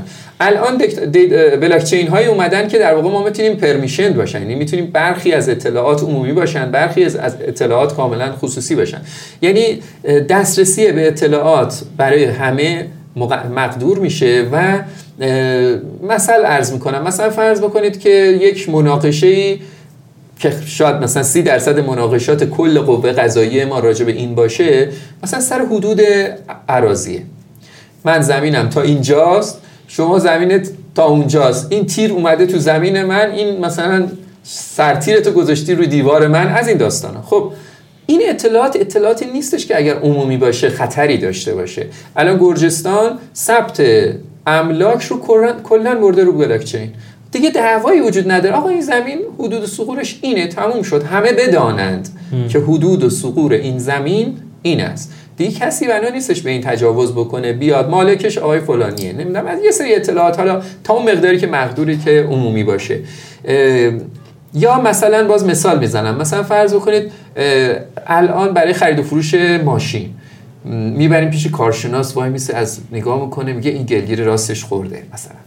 خب اینا اگه که همه این اطلاعات روی بلاک چین باشه. شما مشخص ماشین نمره فلان شاسی فلان تا حالا پیش سه تا مثلا گلگیر ساز رفته مثلا این رنگش زده این شده. شما میری ماشین رو می‌خری کلا سابقش میاد. و می‌دونید که این چه اتفاقاتی افتاده چه تصادفاتی کرده چی شده چی شده چه خلافایی که همه چیز همه اطلاعات می‌تونه برای شما بیاد. یا باز مثال دیگه مثلا خیلی مثال دیگه زیادی هستش که در واقع اطلاعاتی هستش که به درد عموم می‌خوره. مثلا توی دوبی اومدن و یک بلاک چینی درست کردن به نام حلال چین. حلال چین میاد و از مزرعه که مثلا در استرالیا یک گاو شروع می‌کنه به در واقع پروار شدن مادرش کیه پدرش کیه اینها همه این اطلاعات رو میاره رو بلاک چین وقتی که این زپ میشه در کجا زپ میشه بعد فریز میشه در کجا فریز میشه بعد حمل میشه توسط چه کشتی کجا حمل میشه تا اینکه میاد شرکت های مختلفی که اینو میارن شیپش می‌کنن تا می‌رسه تا فروشگاه. شما گوشت رو برمیدارید تو فروشگاه اینو اسکن می‌کنید تمام سابقه اینو می‌تونید ببینید. می‌تونید ببینید که چه اتفاقی افتاده چی شده از کجا دارید می‌خرید این گوشت گوشت کجا تولید شده چه غذایی خورده. همه اطلاعات اینها رو می‌تونید بخرید و وقت تصمیم بگیرید بخرید یا نخرید. یعنی این اطلاعات می‌تونه در واقع کمک بکنه به در واقع به همه و با هزینه های خیلی کم اطلاعات خیلی زیادی داشته باشیم که در واقع خیلی چیزها رو شفاف بکنه برای ما. توی زمینه استارتاپ ها وقتی صحبت می‌کنیم تو منطقه حالا با وجود مشکلاتی که هست و تحریم ها اینا ما اون بدی نیست نسبت به چیزی که تو منطقه هستش تو اتفاقاتی تو ترکیه و تو امارات این داره میفته. ولی بر اساس این صحبتی که شما الان داریم می‌کنین چقدر ما عقب عقبیم تو زمینه همین cryptocurrency و بلاک چین و تو منطقهش هم داریم بحث کنیم دلیلش این چیه؟ حاکمیت واقعا یا از خود ماهاست کسی وارد نشدیم تو این زمینه؟ ببینید نمی‌تونم بگم ما عقبیم. ببینید بچه های ایرانی خیلی قویه. ببینید توی دوبه که میرید حاکمیتشون خیلی داره کمک می‌کنه.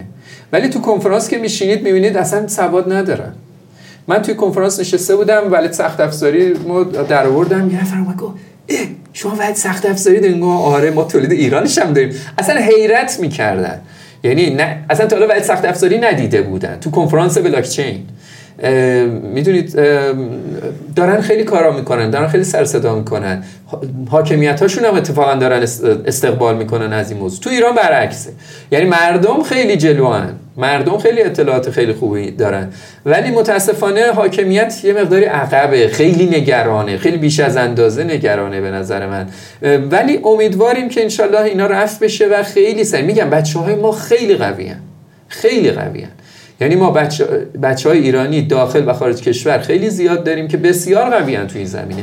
ولی چون بس تکلیف ما معلوم نیست تو این زمینه حلال است حرام است مستحب است چی است این متاسفانه داریم عقب میافتیم. از همون اسفند پارسال اسفند پارسال فروردین امسال که بانک مرکزی اعلام کرد که بیت کوین در حکم پولشویی و اینها متاسفانه یک در واقع جریان مهاجرتی برای بیت کوین بازار اتفاق افتاد. بیت کوین رای ایران اتفاق افتاد. یعنی اینه که تو کار کریپتوکارنسی بودن اینها یه تعدادی از بچه ها رفتن. یعنی این از ایران کلا فعالیتشون بله بله. هم همین یک در واقع حالا اعلامی که گفتن که بیت کوین به عنوان در واقع پولشویی مستاق پولشویی هست. خب همه جای دنیا دارن کار می‌کنن. یعنی همون کشورهایی که در واقع FATF و اینها رو درست کردن اونا دارن بیت کوین کار می‌کنن به مستاق پولشویی ندونستن. ولی خب متاسفانه ایران یه مقداری زیاده روی کرد بانک مرکزی ایران و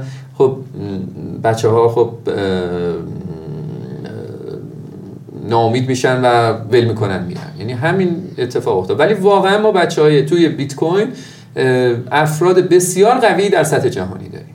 افراد بسیار قوی در سطح جهانی داریم. به نظر من اگر انشالله در ایران در یکی از مناطق آزاد در یک شهر در یک روستا بیان cryptocurrency رو در واقع اجازه بدن ما شاید بتونیم قوی ترین کارهای در سطح جهانی رو انجام بدیم انشالله یه صحبتی هم خیلی می‌کنم. میگن که این cryptocurrency ها می‌تونه کمک بکنه ما تحریم ها رو دور بزنیم. واقعا اینجوری هست یا نه؟ چون چند وقت پیشم یه خبری اومد بیرون که فکر کنم از سمت خود شما بود که یه تعدادی از بیت کوین های ایرانیا توسط آمریکا مصادره شده. یا تازگی هم یه خبری اومد بیرون که کنگره آمریکا یه لایحه‌ای و معرفی کرده که یه قوانین خیلی سفت و سختی نسبت به توسعه رمزارزها توی ایران داره. داستان این چیه؟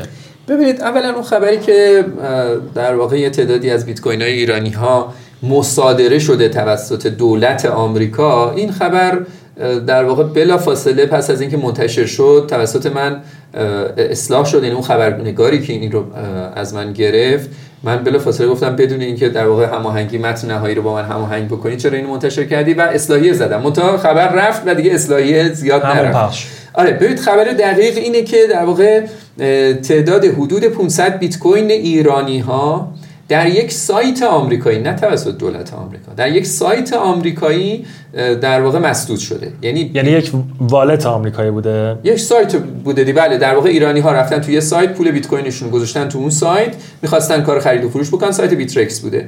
می‌خواستن خرید و فروش بکنن اون سایت بیت کوین ایرانی ها رو در واقع مصادره کرد به نوعی. نه دولت آمریکا. این خیلی نکته مهمیه. ببینید کلا نقل و انتقالات بیت کوین رو حتی دولت آمریکا نمی‌تونه جلوش رو بگیره. الان آقای ادوارد سنودن آقای جولیان آسانج اینها که حالا ممکنه معرف حضور مخاطبین شما باشن خب اینها سایت مثلا ویکیلیکس یا اون آقای اسنودن که در واقع اطلاعات NSA رو داد بیرون و اینها خب اینها مغزوب دولت آمریکا هستن. ولی اینها درآمد از کجا دارن؟ نه درآمدشون از بیت کوینه دولت آمریکا نمی‌تونه جلوشون رو بگیره. یعنی آقای اسنودن همین الان آدرس بیت کوینش مشخص رو اینترنت و داره پول جمع می‌کنه. چیکار می‌کنه؟ اطلاعات ویکیلیکس سایت ویکیلیکس بله. ببخشید اسنودن مال NSA آقای جولیان آسانج سایت ویکیلیکس رو داره دیگه. می‌دونید که آقای بله. جولیان آسانج الان سالهاست که توی سفارت اکوادور توی انگلیسه و در نمیاد. و اگه در بیاد ممکنه بگیرنش. دولت انگلیس دولت آمریکا پشتش هستن دنبالش هستن که بگیرنش. ولی تمام کارت های اعتباریشو بستن مرچنت مستر کارت نمی‌دونم پیپال ایناشو همه رو بستن. ولی ایشون چجوری درآمد؟ چجوری روزمرگیشو میگذرونه؟ با بیت کوین حتی دولت امریکا نمی‌تونه جلوی بیت کوین رو بگیره. اینطوری نیست. این یه تصور اشتباهی که متاسفانه اون خبرنگارم اینو خودش یا تصور خودش بود متن اشتباه نقل کرد. دولت آمریکا نمی‌تواند بیت کوین ایرانی ها را مسدود کند. نقطه. این خیالمون راحت. ولی می‌تونه در واقع بیاد بگه خب منبع این بیت کوین ایرانی بوده. اگر رفت تو یک حساب دیگری اون که اون شخص دیگر مثلا تحت کنترل دولت آمریکا باشه می‌تونه نظارت هایی برش داشته باشه. ولی وقتی بیت کوین در اختیار ما باشه نمی‌تونه ببندتش. نمی‌تونه جلوشو بگیره. هیچ دولتی نمی‌تونه جلوشو بگیره. بیت کوین این خصوصیت رو داره. این لذا این یک در واقع تصور اشتباه خبر اشتباهی بود. خبر اصلش این بود که عرض کردم. بله. یک سایت آمریکایی یعنی ایرانی ها رفته بودن بیت کویناشون رو داده بودن به او او دیگه به ما نداد. یعنی مثل که شما یه امانت بدید به کسی اون در واقع خیانت در امانت بکنه و امانت شما رو پس نده. یک سایت آمریکا این کار کرد. ولی بیت کوینی که تو حساب ما هست هیچ کس نمی‌تونه هیچ کارش بکنه. این یه نکته. سال دوم که گفتی؟ درباره توسعهش بوده که گفتن تازگی یه لایحه‌ای توی کنگره آره آمریکا معرفی شده. در قوانینی که علیه ایران به عنوان تحریم ها وضع شده از همون ابتدا گفتن که به شدت مراقب باشید که ایران با کریپتوکارنسی کار نکنه. این قبلا به عنوان هشدار بود. ولی الان هرچی داریم جلوتر میریم این هشدارها داره نزدیکتر میشه و خب اونها خیلی نگرانن که ما با بیت کوین کار کنیم. و چون می‌دونن که ما می‌تونیم بس طریق بیت کوین در واقع نقل و انتقالات پولی داشته باشیم خیلی نگران این موضوع هستن. برای همین باز اخیر چند تا اقدامی کردن که علیه ایرانی ها بود. یکی این که دو نفر از صرافی های ایرانی رو بلک لیست کردن. اسمش رو بردن آدرس بیت کویناشون رو بردن گفتن هر کس با این آدرس بیت کوین کار بکنه 250 هزار دلار جریمش می‌کنن و این کارو کردن. و علاوه بر اون همون چیزی که شما گفتید پست بانک و خدمات انفرماتیک و اینها بنا بود که رمز ارز ملی بزنن. این رمز ارز ملی ما را هنوز صادر نشده تحریمش کردن. یعنی گفتن ایران اگر رمز ارز ملی بزنه هیچ کس حق نداره خب این که استفاده داخلی داره اصلا ربطی به خارج از کشور اینطوری نیستش. ما اگر رمز ارز ملی می‌زدیم می‌شد در اکسچنج های جهانی لیست بشه و وقت بریم اونجا نقل و انتقال مالی داشته باشیم و اینها پیش پیش سرعت به سرعت اینو تحریمش کردن که نکند در یک اکسچنج جهانی لیست بشه رمز ارز ملی ما. منتها زمانش گذشته. می‌دونید الان زمان این چیزای دولت آمریکا هم دیگه نیست. ببینید ما الان همونطوری که در واقع پول رو اومدیم غیر متمرکز کردیم در بیت کوین و قانون رو اومدیم غیر متمرکز کردیم در ایتریوم. حالا ما می‌تونیم exchange ها هم غیر متمرکز بکنیم با استفاده از پلتفرم های مختلف. یعنی اصلا لازم نیست ما برویم در عصر کنونی اصلا لازم نیست ما بریم یک به یک شرکت صرافی مثل بیترکس مثل پولونیکس مثل بایننس اینها اعتماد بکنیم بگیم پول ما رو داشته باش ما می‌خوایم بیت کوین بدیم ایتریوم بگیریم. ما می‌تونیم الان فقط ایرانی ها اگر اراده ای داشته باشن و این کار رو جدی بگیرن فقط ایرانی ها به تنهایی می‌تونن یک exchange غیر متمرکز بیارن بالا و liquidity مناسب براش ایجاد بکنن و فعالیت های خیلی زیادی می‌تونن بکنن. exchange های غیر متمرکز الان بی‌نظیرن و هیچ کس هم نمی‌تونه جلوشون رو بگیره. یعنی الان دولت آمریکا می‌تونه جلوی یک اکسچنجی که ثبت شده در یک شرکتی در یک, در یک کشوری هستش رو بگیره بگه آقا شما حق نداری با ایران معامله بکنی. ولی اکسچنج های غیر متمرکز رو اصلا نمی‌تونه جلوشون رو بگیره. ببینید در هر حال این رو می‌خوام عرض بکنم.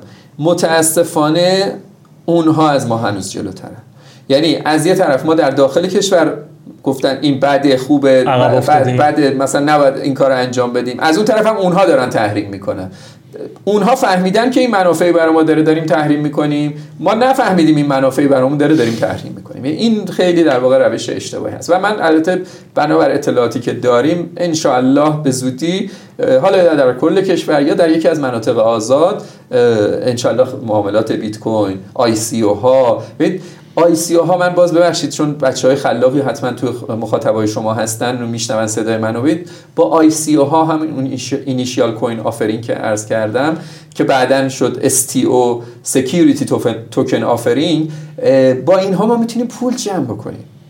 چرا قدر اینو نمی‌دونیم ببینید شما من یه شب خوابیدم صبح بلند شدم 300 میلیون تومن پول جمع کردم. چرا همه نتونن تو ایران این کارو بکنن؟ چرا برای پروژه های مختلف این کارو نتونیم انجام بدیم؟ ایده های قشنگ داریم بیاین بذارید white paper ش رو بنویسید business plan ش رو معرفی بکنید و یه نفر توی روسیه یه نفر توی آرژانتین یه نفر من مشتری داشتم از آرژانتین به من پول داده از چین به من پول داده. سرمایش در اختیار من بوده سه سال چهار سال پنج سال سرمایش در اختیار من بوده. من باش کار می‌کردم سودش رو می‌دادم. تو پروژه‌ای که در واقع تو زمینه cryptocurrency حالا در همه زمینه ها چرا نباشه؟ چرا یه نفر که در واقع یه پروژه خلاقانه ای توی فرض فرمایید من شنیدم یک نهال گردوی ایجاد کردن 6 ماهه در واقع مثلا به جای اینکه گردو 5 ساله نمی‌دونم 10 ساله در واقع برمیده 6 ماهه گردو میده. خب چرا چرا یه نفر مثلا توی ژاپن نشسته باشه نه سرمایه گذاری بکنه توی این پروژه ای که یک پسر مثلا سیستانی ایجاد کرده؟ می‌تونیم از این ظرفیت استفاده بکنیم و این کار رو انجام بدیم. من امیدوارم که انشالله این کار انجام ایشالله یه بحث دیگه که چند بار دربارش صحبت کردیم همین ماینینگه. فکر کنم خیلی هم مخاطبام الان منتظرن که درباره ماینینگ صحبت بکنیم. می‌بینیم که الان با همین اوضاع تحریم خارجی ها دارن میان تو ایران سرمایه گذاری کلانی می‌کنن به خاطر ارزون بودن برق و حالا ارزی که الان این چند ماه خیلی قیمتش تغییر کرده. این داستانش چیه؟ چه فرصت های الان تو این زمینه هستش؟ ببینید ماینینگ در واقع میاد به تو شبکه بانکداری سنتی ما صدها کامپیوتر شبکه نمی‌دونم دیتا سنتر داریم که کلی هزینه این دیتا سنترها هستش که در واقع تراکنش های بانکی انجام بشه. مثلا شبکه شتاب فرض کنید تو ایران.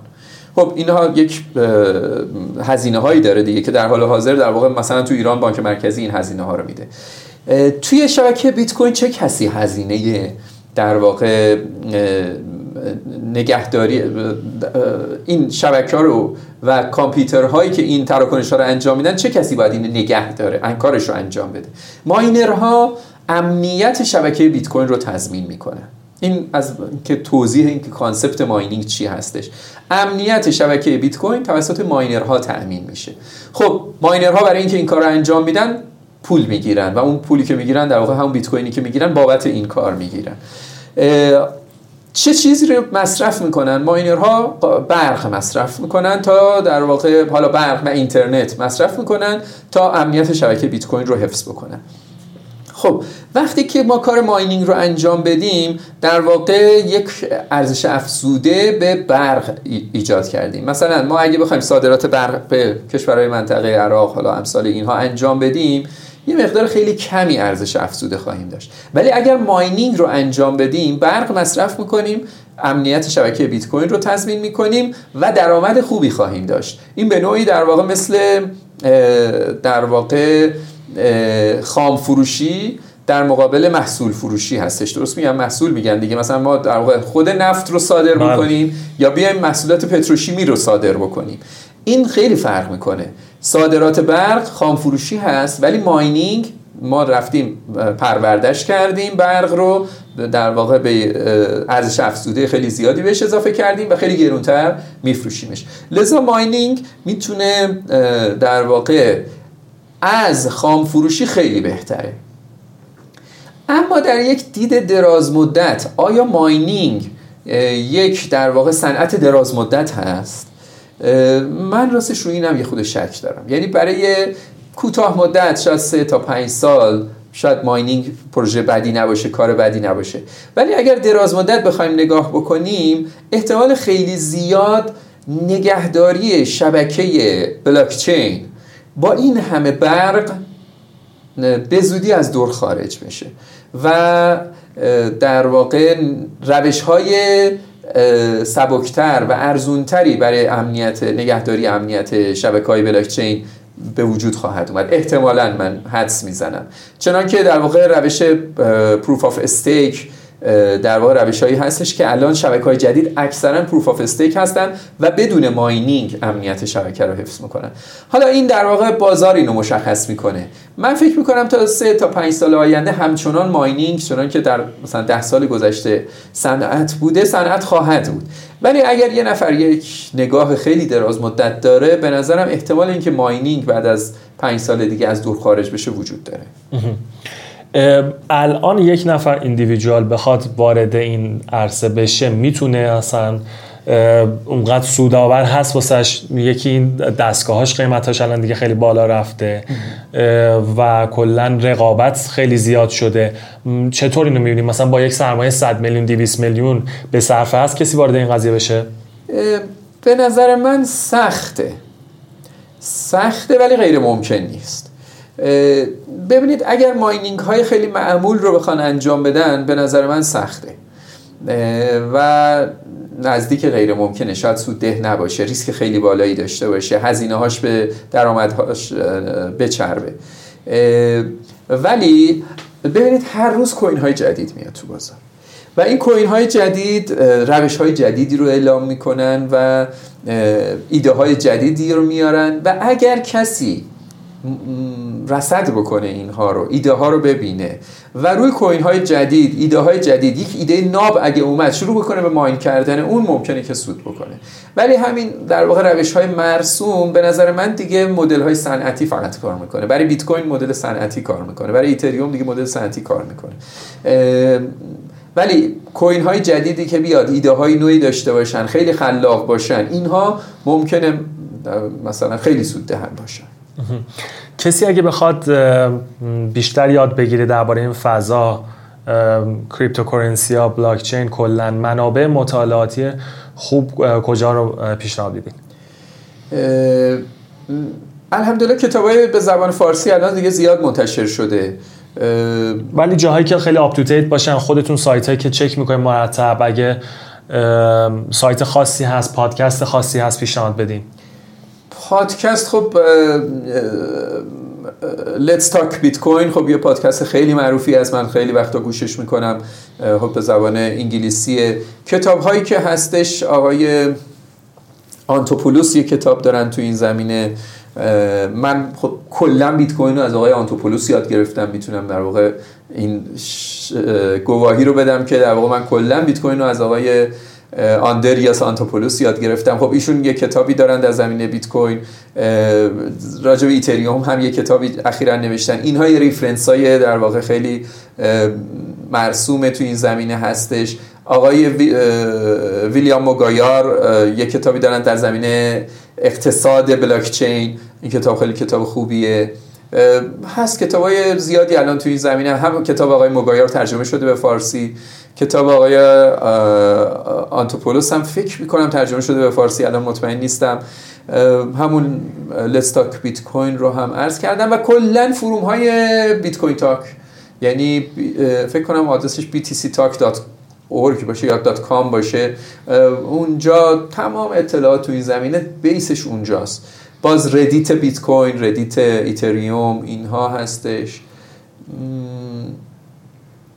حالا ما تو خود انجمن هم انجمن بلاکچین ایران خیلی سعی می‌کنه تو این زمینه meetup هایی برگزار کنه. ما الان هر ماه meetup داریم و دور همی هایی داریم جمع میشیم پنل داریم سخنرانی داریم تو این زمینه اطلاع رسانی می‌کنیم.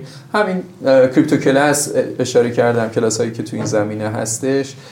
دانشگاه شریف شنیدم که یک دوره گذاشته آقای دکتر مداح علی تو دانشگاه شریف یه دوره بلاکچین گذاشتن که خیلی دوره خوبی هستش. بعضی دانشگاه دیگه هم ظاهرا دارن می‌ذارن. حالا من الان دیگه اطلاع بیشتری یادم نمیاد.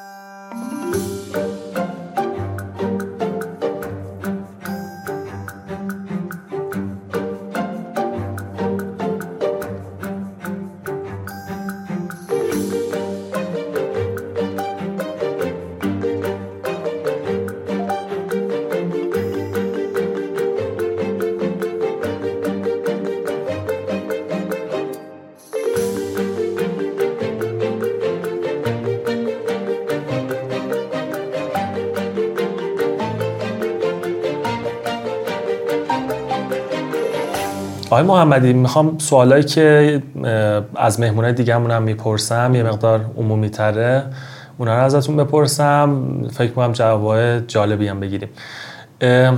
تاریک ترین نقطه زندگی شما جایی که شاید بگم حس شکست کردین کجا بوده؟ می‌تونین توضیح بدین و چه جوری از این شکسته عبور کردین؟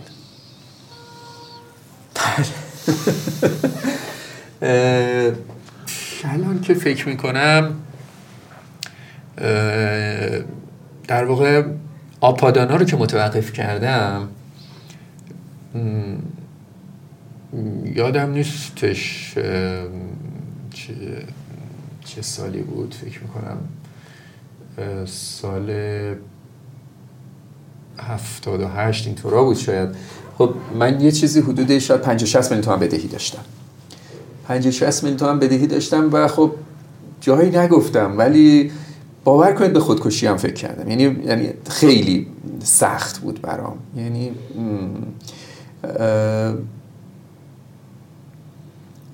آره دیگه.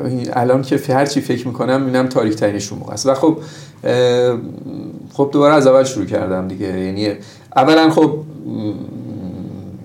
کاری که کردم این بود که اومدم با کسی که بهشون بدهی داشتم صحبت کردم و مدت ازشون گرفتم و تا یکی دو سال من در واقع خب آپادانا رو هنوز نگه داشتم. ولی خب با اونایی که بدهی داشتم چک دادم. تا یکی دو سال من شرکت های مختلف کار می‌کردم و چکای اینا رو پاس می‌کردم. آره دیگه. آقای آنتونی رابینز یه اصطلاحی داره که میگه که welcome frustration چی بگیم فارسی؟ مثلا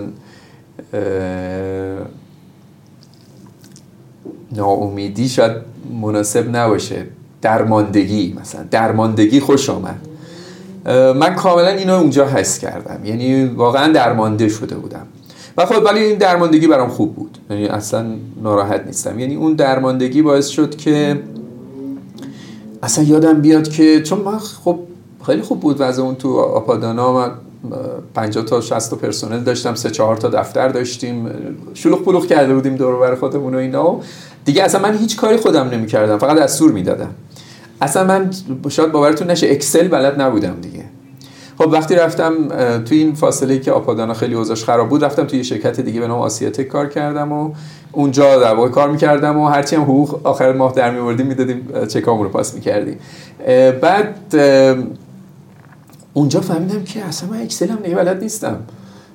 مثلا. یعنی نه که اکسل بلد نیستم ولی دیگه توانایی شخصیم ضعیف شده بود. پاورپوینت بلد نیستم. یعنی یادم رفته. مثلا دیگه نمی‌تونم کار کنم. اونجا دوباره مثلا کارمند شده بودم پاورپوینت بعد آماده می‌کردم اکسل می مثلا چیز می‌کردم. یعنی باعث شد که من دوباره توانایی شخصیم رو در واقع تقویت بکنم و اصلا توی زمینه ها خیلی ضعیف شده بودم. به خصوص الان اون تجربیات گذشته الان خیلی برام چیزی که من اصلا علاقه من نیستم که کارهای شخصی کارهای در واقع چیزمو مثلا بگم منشی انجام بده یا کس دیگه انجام بده. به شدت علاقه مندم همه کارامو خودم بکنم. برای اینکه در واقع همینا باعث میشه آدم بعدا ضعیف بشه و حالا مشکلات برش پیش بیاد. آره من الان فکر می‌کنم اون زمان رو شاید تاریک ترین می‌بینم. چجوری ازش عبور کردین دقیقا؟ چی کمکتون کرد؟ نمی‌دونم شاید به حال به هر حال اعتقادات مذهبی یا مثلا هر حال خانواده زن و بچه نمی‌دونم این چیزا بالاخره خب من فردا صبح حال البته من همیشه فکر می‌کنم خب حالا یه اتفاقی افتاده حالا فردا صبحم یه روز خداست دیگه. حالا بالاخره یه کاریش می‌کنیم. یعنی من نگاه هم کلی اینطوری بوده. ولی میگم واقعا در این حد رفتم که به خودکشی فکر کردم. یعنی در این حد اینطوری شد. ولی خب دیگه حالا یه روز جدید و دوباره از اول شروع می‌کنیم دیگه. این پیش میاد. من البته دو سه سری شبیه این داشتم. یعنی خود قبل از آپادانا هم من با یه در واقع چند نفر دوستان شریک بودیم. بعد از هم جدا شدیم. اونم خیلی تلخ بود. ولی این شاید تاریک ترینی باشه که یادم باشه. توی خود زمان در واقع کوینکس و اینها ضرر زیاد کردیم. یعنی اتفاقاتی افتاده که ضرر کردیم. مثلا اینا هم در واقع اتفاق ولی خب شاید همین تاریک ترینشون بوده و فکر می‌کنم در واقع امید به صبح روز آینده شاید در یک کلام بگم. بالاخره شب و به حال شب میگذره و صبح میشه دیگه بالاخره. مرسی که به اشتراک گذاشتین. ممنون. آقای محمدی با این فعالیت زیادی که شما دارین روتین خاصی روزتون داره؟ مثلا روتین صبحگاهی دارین یا اصلا فردی هستین که شبا راحت ترین کار می‌کنین؟ روتین یک روز زندگی شما چجوری میگذره؟ ببینید من یه دفعه در مورد متولد دیماه خوندم نوشته بود که متولد دیماه دفترشون مثل خونه میمونه. من خب معمولا سهرخیز هستم. به خصوص که سالها با چین کار می‌کردم. چین چون سه ساعت و نیم در واقع از ما جلوتر هستن عملا من باید مثلا ساعت 6 بالا می شدم که مثلا با چین بخوام مراوده داشته باشم چون اگه دیر می کردم ساعت دوازده دوازده و نیم ظهر ما میشه ساعت پنج بعد از ظهر اونو اگر درست چهار ساعت و نیم سه ساعت و نیم اختلاف داریم. پنج بعد از ظهر دیگه به بعد سیستم بانکی کار نمی‌کنه چینیا دیگه بانک اداریاشون سر کار نیستن. برای همین من معمولا در واقع سهرخیز بودم و دقیق ترین کارهام رو همیشه هم در صبحگاه انجام دادم ترتیبش چجوریه می‌تونین توضیح بدین بیدار میشین؟ چیکار می‌کنین خیلی منظم نیستم که بگم که بیدار میشم چیکار می‌کنم. معمولا در واقع حالا چیزای صبحگاهی نماز نمی‌دونم این کارهای صبحگاهی که آدم انجام میده رو انجام میدم و بعد صبحانه اگه بخوام همون روز بپرم بیرون و بیام در واقع گاهی وقتا صبحانه منتظر نمیشم. مثلا خانم من بچه اینا و میام دفتر. مستقیم دفتر و کار انجام میدم. اصلا صبح ورزش ندارم. بعد از ظهرها اگه منظورتون ورزش هستش دفتر هستم. گاهی وقتا من در واقع نزدیک دفترم یه جایی دارم که می‌تونم بخوابم استراحت بکنم اینها. گاهی وقتا ظهر میرم اونجا یه ساعت استراحت می‌کنم برمیگردم. و گاهی وقتا در واقع بعد از ظهر بیشتر وقتا بعد از ظهر یعنی مثلا پنج تا هشت من تقریبا تنها. تنهام و تردمیل میرم مثلا دوش می‌گیرم استراحت می‌کنم. خیلی وقتا هیچ کاری که کاری باشه نمی‌کنم. یعنی دیگه کار قسمت کاریم از صبح تا ساعت پنج. پنج تا هشت ورزش گوش دادن به مثلا پادکست ها نمی‌دونم اینها هست. کتاب خوندم کتابم لزوما نه بلاکچین. مثلا چیزای فردی مدیریتی تاریخی مثلا اینها رو دارم و هشت تا هشت. هشت میرم منزل. خونه آدم نمیگن کم وقت می‌زنیم مثلا ما؟ دیگه عادت کردن دیگه.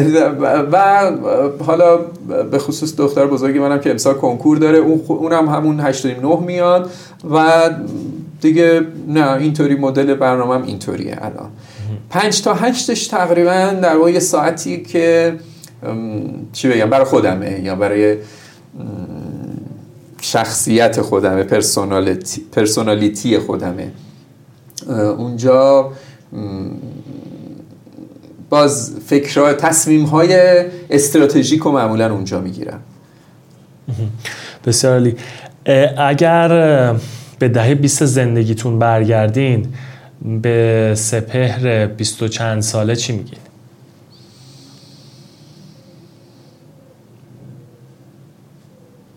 بله. من آدم ریسک پذیری بودم. فکر کنم تو دوستانم به این معروف هستم.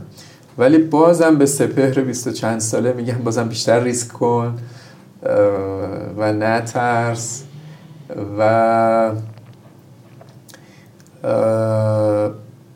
بیشتر مطالعه بکن و اعمالت رو بیشتر مبتنی بر دانش قرار بده. مثلا ما یه وقتا یه کارایی می‌کنیم که خیلی احساسی مثلا اینا انجام میدیم روی هوس انجام میدیم روی بدون مطالعه یه کاری رو انجام میدیم. من به نظرم به سپهر بیست و چند ساله میگم که مبتنی بر مطالعه و مبتنی بر دانش رفتار بکن. و در این حال ریسک بیشتری هم بکن. و از زندگی هم بیشتر لذت ببر باینات بسیار خوب. به جز این چیزهایی که مربوط به تکنولوژی میشه هابی خاصی دارین؟ توی همین دورانی که گفتی حالا اشاره کردی تو همین دورانی که من در واقع یه مدتی هم یه دفعه افتادم توی چیز مطالعه کتاب مقدس. خب من خب به قرآن خیلی ارادت داشتم و همیشه در واقع مطالعه قرآن توی برنامه روزانه من هست. من مثلا مطالعه قرآنم تو برنامه روزانه هستش. و همیشه اینو داشتم. یه چند سالی که در واقع آپادانا هم نبود عملا پروژه جدید نه که نبود خیلی کناری بود و در واقع پروژه جدیدی هم خیلی فعال نبودم. افتادم توی در واقع مطالعه کتاب مقدس. مطالعه کتاب مقدس هم خب من تلاش می‌کنم که همیشه در واقع برم سر چشمه. خب ترجمه های کتاب مقدس خیلی ترجمه های ضعیف و در واقع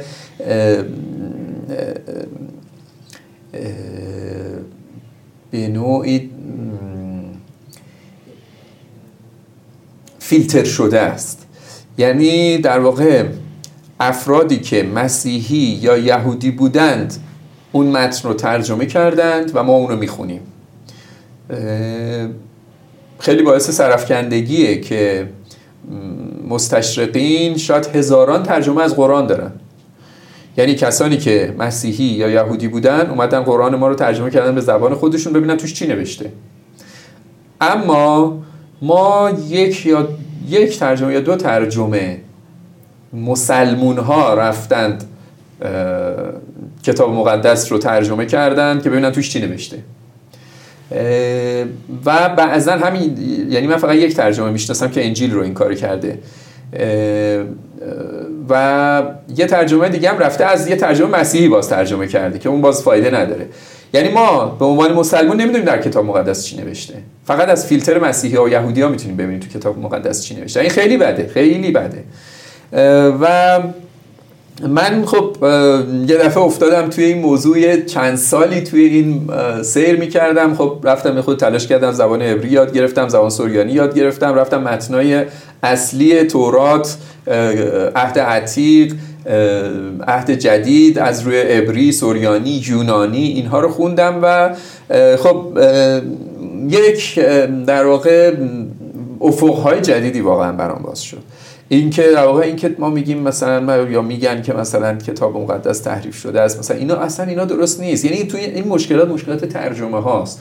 شما متن اصلی رو مراجعه می‌کنید می‌بینید کاملا الهیه و کاملا توحیدیه و هیچ نکته خلاف توحید توش نیست. و این حالا یه چیزی بود که من همینجوری در واقع در کنار همه کارام این کار رو انجام دادم و کل متن کتاب مقدس رو عهد عتیق و عهد جدید رو من یه نرم افزاری نوشتم و بر اساس متنهای اصلی خود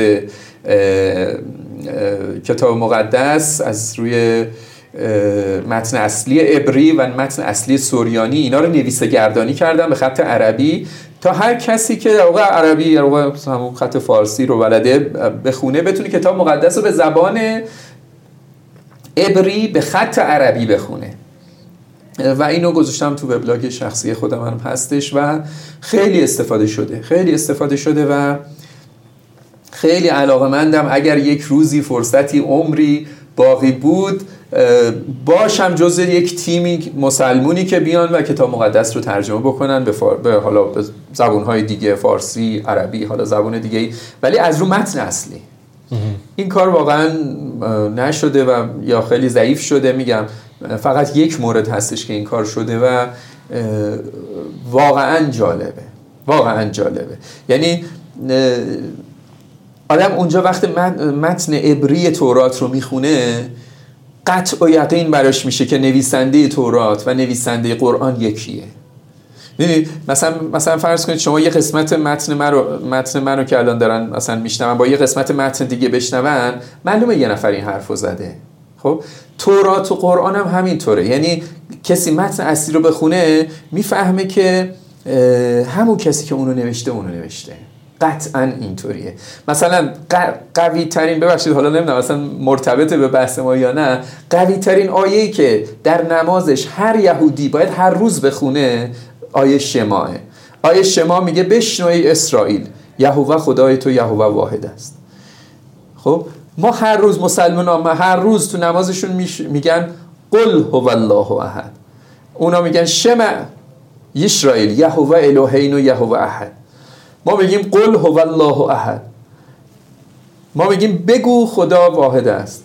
اونا میگن بشنو خدا واحد است. نه ما میگیم نه اونا میشنون. همش هم با هم میجنگیم. یا یک کلمه رو داریم میگیم ما. شمع اسرائیل یهوه الهین و یهوه احد. قل هو الله احد. اصلا این همه.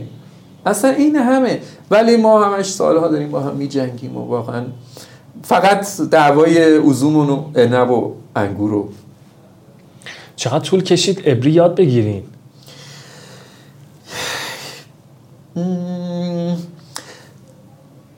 یه آموزشی انجمن کلمیان تهران داشت یه جزوه آموزشی. اونو گرفتم و پرینت کردم و هر جا می‌رفتم همراه بود و حروف عبری و بعد شعرهای عبری گوش می‌دادم و تورات عبری رو گوش می‌دادم روزانه و عبری بلد نیستم صحبت بکنم. خیلی ولی می‌تونید ولی می‌تونم بخونم بنویسیم. دیکشنری خیلی کم می‌تونم بنویسم نوشتن لازم نیست چون همه کارا رو با کامپیوتر میشه انجام داد. ولی کلاس عبری هم رفتم. یه کلاسی بودش پژوهشگاه علوم انسانی گذاشته بود. استادمون هم مرحوم شد خدا رحمتش کنه. به حال اونجا هم رفتم. ولی اونجا که رفتم تمام مقدار زیادی بلد بودم. و در حدی که بتونم بخونم از رو و دیکشنری رو نگاه کنم و در واقع لازم نباشه اعتماد بکنم به شخص سالسی تا مفهوم یک کلمه رو واژه و فریز رو در واقع بفهمم در این حد بلدم. سوریانی همینطور یونانی کمتر. خیلی جالبه. کلا به زبان ها علاقه دارین یا مثلا ببینید تاریخ و مسائل دینی هستش که واسهتون جذاب اینجا؟ ببینید من قرآن رو خوندم. قرآن گفت باید به تورات و انجیل ایمان داشته باشی من ببخشید من من, من, قرآن بود. قرآن گفت باید باید به تورات و انجیل ایمان داشته باشی من دیدم خب من فردا خدا از من بپرسه که آقا تو چرا نرفتی سراغ تورات و انجیل؟ جواب ندارم. رفتم سراغ تورات و انجیل بعدم قبول نکردم که این متنی که دیگران ترجمه کردن تورات و انجیله. گفتم باید متن اصلی رو برم. رفتم سراغ متن اصلی و خب حالا داستان هایی که در واقع به وجود اومد. دلیلش این بود که قرآن گفته بود. اگه قرآن نگفته بود که شما باید به تورات و انجیل ایمان داشته باشید من نمی‌رفتم سراغ. خیلی جالب بود. وقتی کلمه موفقیت رو میشنوین یاد چه کسی یا چه چیزی میفتی؟ موفقیت. الان با بلا فاصله اولین چیزی که یادم میفته استیو جابزه. چون من خیلی دوست داشتم همیشه استیو جابز و از دبیرستان من توی مجلات الکترونیک و کامپیوتر و اینا رو که میخوندم داستان استیو جابز و اون گاراژش رو نمی‌دونم با پل آلن و نمی‌دونم با ببخشید بیل گیتس با پل آلن بودش. اون شریک استیو وازنیاک. آره آره وازنیاک. آره آقای وازنیاک و اینا با هم تو اون گاراژ بودن و مثلا اینا این برام خیلی جالب بود لذت بخش بود. ولی نمی‌بینم از محصولات اپل خیلی اهلش نیستین خب اون دو داستان دیگه ایه آره اون یه داستان دیگه ایه به نظر من اپل تو ایران مشکلات خیلی زیادی داره و نباید ازش استفاده کرد. خب اون داستان دیگه ایه اون ولی من استیو جابز رو خیلی بیشتر از بیل گیتس قبول دارم. یا مثلا اگه بخوام مایکروسافت درسته خودم از مایکروسافت استفاده می‌کنم از اپل استفاده می‌کنم ولی از جهت شخصیتی بحث شخصیتیه. یعنی شخصی که می‌خواد نیومده که در واقع یه business کنه بره. اومده دنیا رو عوض بکنه. اومده یک چیز جدیدی ارائه بکنه. اومده زندگی ها رو بهتر بکنه. این برای من خیلی جالبه. باز یه شخص دیگه که برای من جالبه به نسبت توی دنیای خودمونم هست ویتالیک باترینه. ویتالیک باترین خب خالق ایتریومه. یه پسر بچه خیلی جوون 23 4 ساله که الان جزء در واقع 50 نمی‌دونم ثروتمند زیر چل ساله هم چیزی و در واقع خیلی جوونه و ایشون هم خیلی آدم موفقیه و من حالا چند بار از نزدیک دیدمش شخصیت خاص خودش رو داره. من اینم خیلی میپسندم آقای توی این دنیای در واقع کریپتوکارنسی بله حالا بسیار خوب. چیزی هستش که عمیقا بهش اعتقاد دارین و فکر می‌کنین درسته اما شاید عموم مردم با این حرف شما و این اعتقاد شما مخالف باشن. من یه شخص دیگر هم اسم ببرم از اون سوال. قبلی. من مرحوم مهندس بازرگان رو خیلی آدم موفقی می‌دونم. حالا اینا ب- چون دو تا خارجی اسپردم حداقل یه ایرانی هم اسم ببرم دیگه. بعد که شما سال بعدی کردید من گفتم این حیفه که در واقع چیز بشه. مهندس بازرگان یه شخصیتیه که در واقع مهندس مهدی بازرگان اولین نخست وزیر ایران بعد از انقلاب. ایشون یک شخصیتیه که بیزینسش رو سر جاش داره شرکت داره کار کارآفرینی انجام میده. در عین حالش کار در واقع تحقیقات قرآنی نمی‌دونم مثلا اینا رو انجام میده. در عین حالش کار سیاسی انجام میده. من البته هیچ علاقه به کار سیاست خودم ندارم ولی در واقع اونها چون می‌دید قبل از انقلاب اینها رو مهندس بازرگان رو با ده استاد دانشگاه دیگه از دانشگاه بیرون کردن. قبل از انقلاب سالها قبل از انقلاب. آقای مهندس بازرگان از با اون ده استاد دیگه اومدن بیرون و یه شرکتی زدن به نام شرکت یاد. یازده استاد دانشگاه.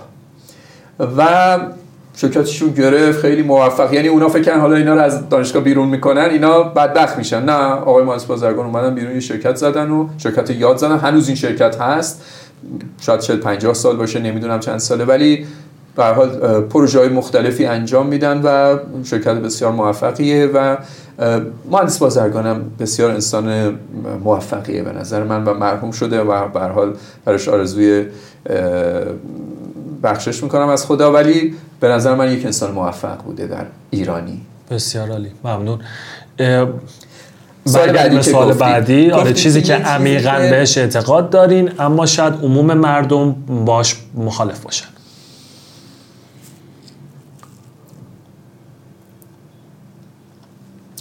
اولیش و نزدیکترینش به بحث حاضر ما بیت کوینه شاید.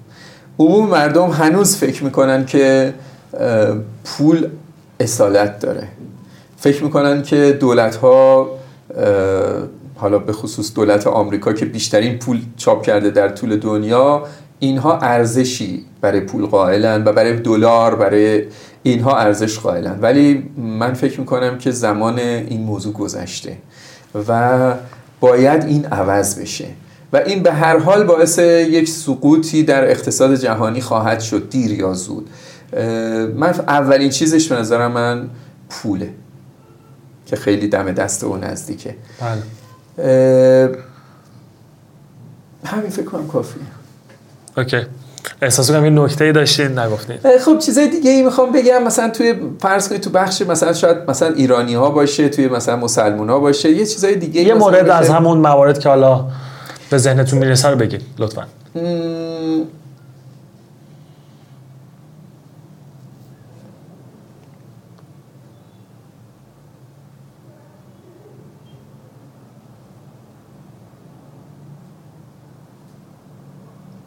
نه فکر کنم نگم بهتر بسیار خب صحبت ما تموم شد. مرسی از وقتی که گذاشتین. اگر پیام پایانی دارین حرفی دارین واسه شنونده برنامه دیالوگ خوشحال میشم به اشتراک بذارین. ببخشید باز برمیگردم به سوال قبلی. گفتی نگو. یه چیزی به نظر رسید که شاید مشکل نداشته باشه بگم. خیلی متاسفانه اخیرا این خیلی زیاد شده که فکر می‌کنن که عموم مردم ایران فکر می‌کنن که اگر یه عده اومدن و به اسم دین یه اشتباهاتی کردن دین مشکل داره. من البته معتقدم که در واقع توجه ایرانی ها به دین خیلی به قول دکتر سروش متورم شده. یعنی خیلی بیش از اندازه به دین داریم اهمیت میدیم. ولی در عین حال فکر می‌کنم اگر یه عده اومدن به یه اشتباهایی کردن به اسم دین این ربطی به اصل دین نداره. به نظر من عموم مردم در این زمینه هم دارن اشتباه می‌کنن. عموم مردم فکر می‌کنن که اگر آقای X که خیلی مثلا همه میشناسنش به اسم دین و اینها یه کارهای اشتباهی کرد پس دینه که اشکال داره. به نظر من اینم یک باور عمومی اشتباهه و ما در ادیان مسیحیت، یهودیت، اسلام، زرتشت بسیار مفاهیم ارزشمند و خالص و زیبایی داریم که همچنان میشه بهش استناد کرد و زیبا زندگی کرد و روحانی زندگی کرد و پاکیزه زندگی کرد. به نظر من میشه هنوز به اونها برگشت و چیز خوبش رو گرفت. حالا یه نکاتی فکر می‌کنیم اشکال داره با تسامح ازش عبور بکنیم. این هم به نظرم در واقع یه باور عمومی اشتباهی هم تو ایران هم تو خیلی جاهای جهانی این هستش. بسیار خوب ممنون. سوال آخرتون اگه دوباره بگید سوال آخرم همین که اگه سوالی نیست نکته ای داریم واسه شنونده های برنامه یا شاید کسایی که وارد همین حوزه ها بخوام بشن یا پندی نکته ای هر چیزی به ذهنتون می‌رسه. سنم هنوز به جایی نرسیده که پند داشته باشه ولی همون به سپهر قول شما 20 ساله 25 ساله همین میگم که در واقع حالا جوون ها که در واقع به خودتون اعتماد داشته باشین از اشتباه کردن نترسید ریسک بکنید. مدیریت شده البته ریسک بکنید یه, مق... یه جوری ریسک بکنید که بتونید در نهایت بهاش رو بپردازید بیاید وارد بشید. اعتماد به خودمون داشته باشیم اعتماد به ایرانی داشته باشیم حالا نمیگم اعتماد به حاکمیت داشته باشیم ولی اعتماد به ایرانی داشته باشیم در خودمون ارزش. ارزش افزایی بکنیم یعنی با خود با ایرانیا سعی کنیم کار کنیم با ایرانیا بیزینس کنیم. اگر که کارمند می‌گیریم ایرانی باشه. همه تلاشمون رو بکنیم که در نهایت منافع خودمون کارمون بیزینسمون همش در واقع داخل ایران باشه. این تلاش رو اگه بکنیم انشالله در سطح جهانی خیلی موفق خواهیم انشالله. ممنون. مرسی از شما. مرسی از شما خیلی خوشحال شدم. یه نکته دیگه اگه کسی بخواد با شما در ارتباط باشه از چه کانالیه؟ وبلاگ من هست و آدرس ایمیل هم سپهر at محمدی دات نیم بسیار عالی. ممنون آقای محمدی. مرسی. خدا نگهدار. خیلی خوشحال شدم. خدا مصاحبه با آقای سپهر محمدی رو شنیدید. اگر حال خوبی از این پادکست گرفتید حتما با اطرافیانتون به اشتراک بذاریدش. اگر دوست دارید با من در ارتباط باشید آیدی من در توییتر و اینستاگرام حامد جیف هست. ایمیلم هم contact at تا قسمت بعد خوب باشید. خدا نگهدار.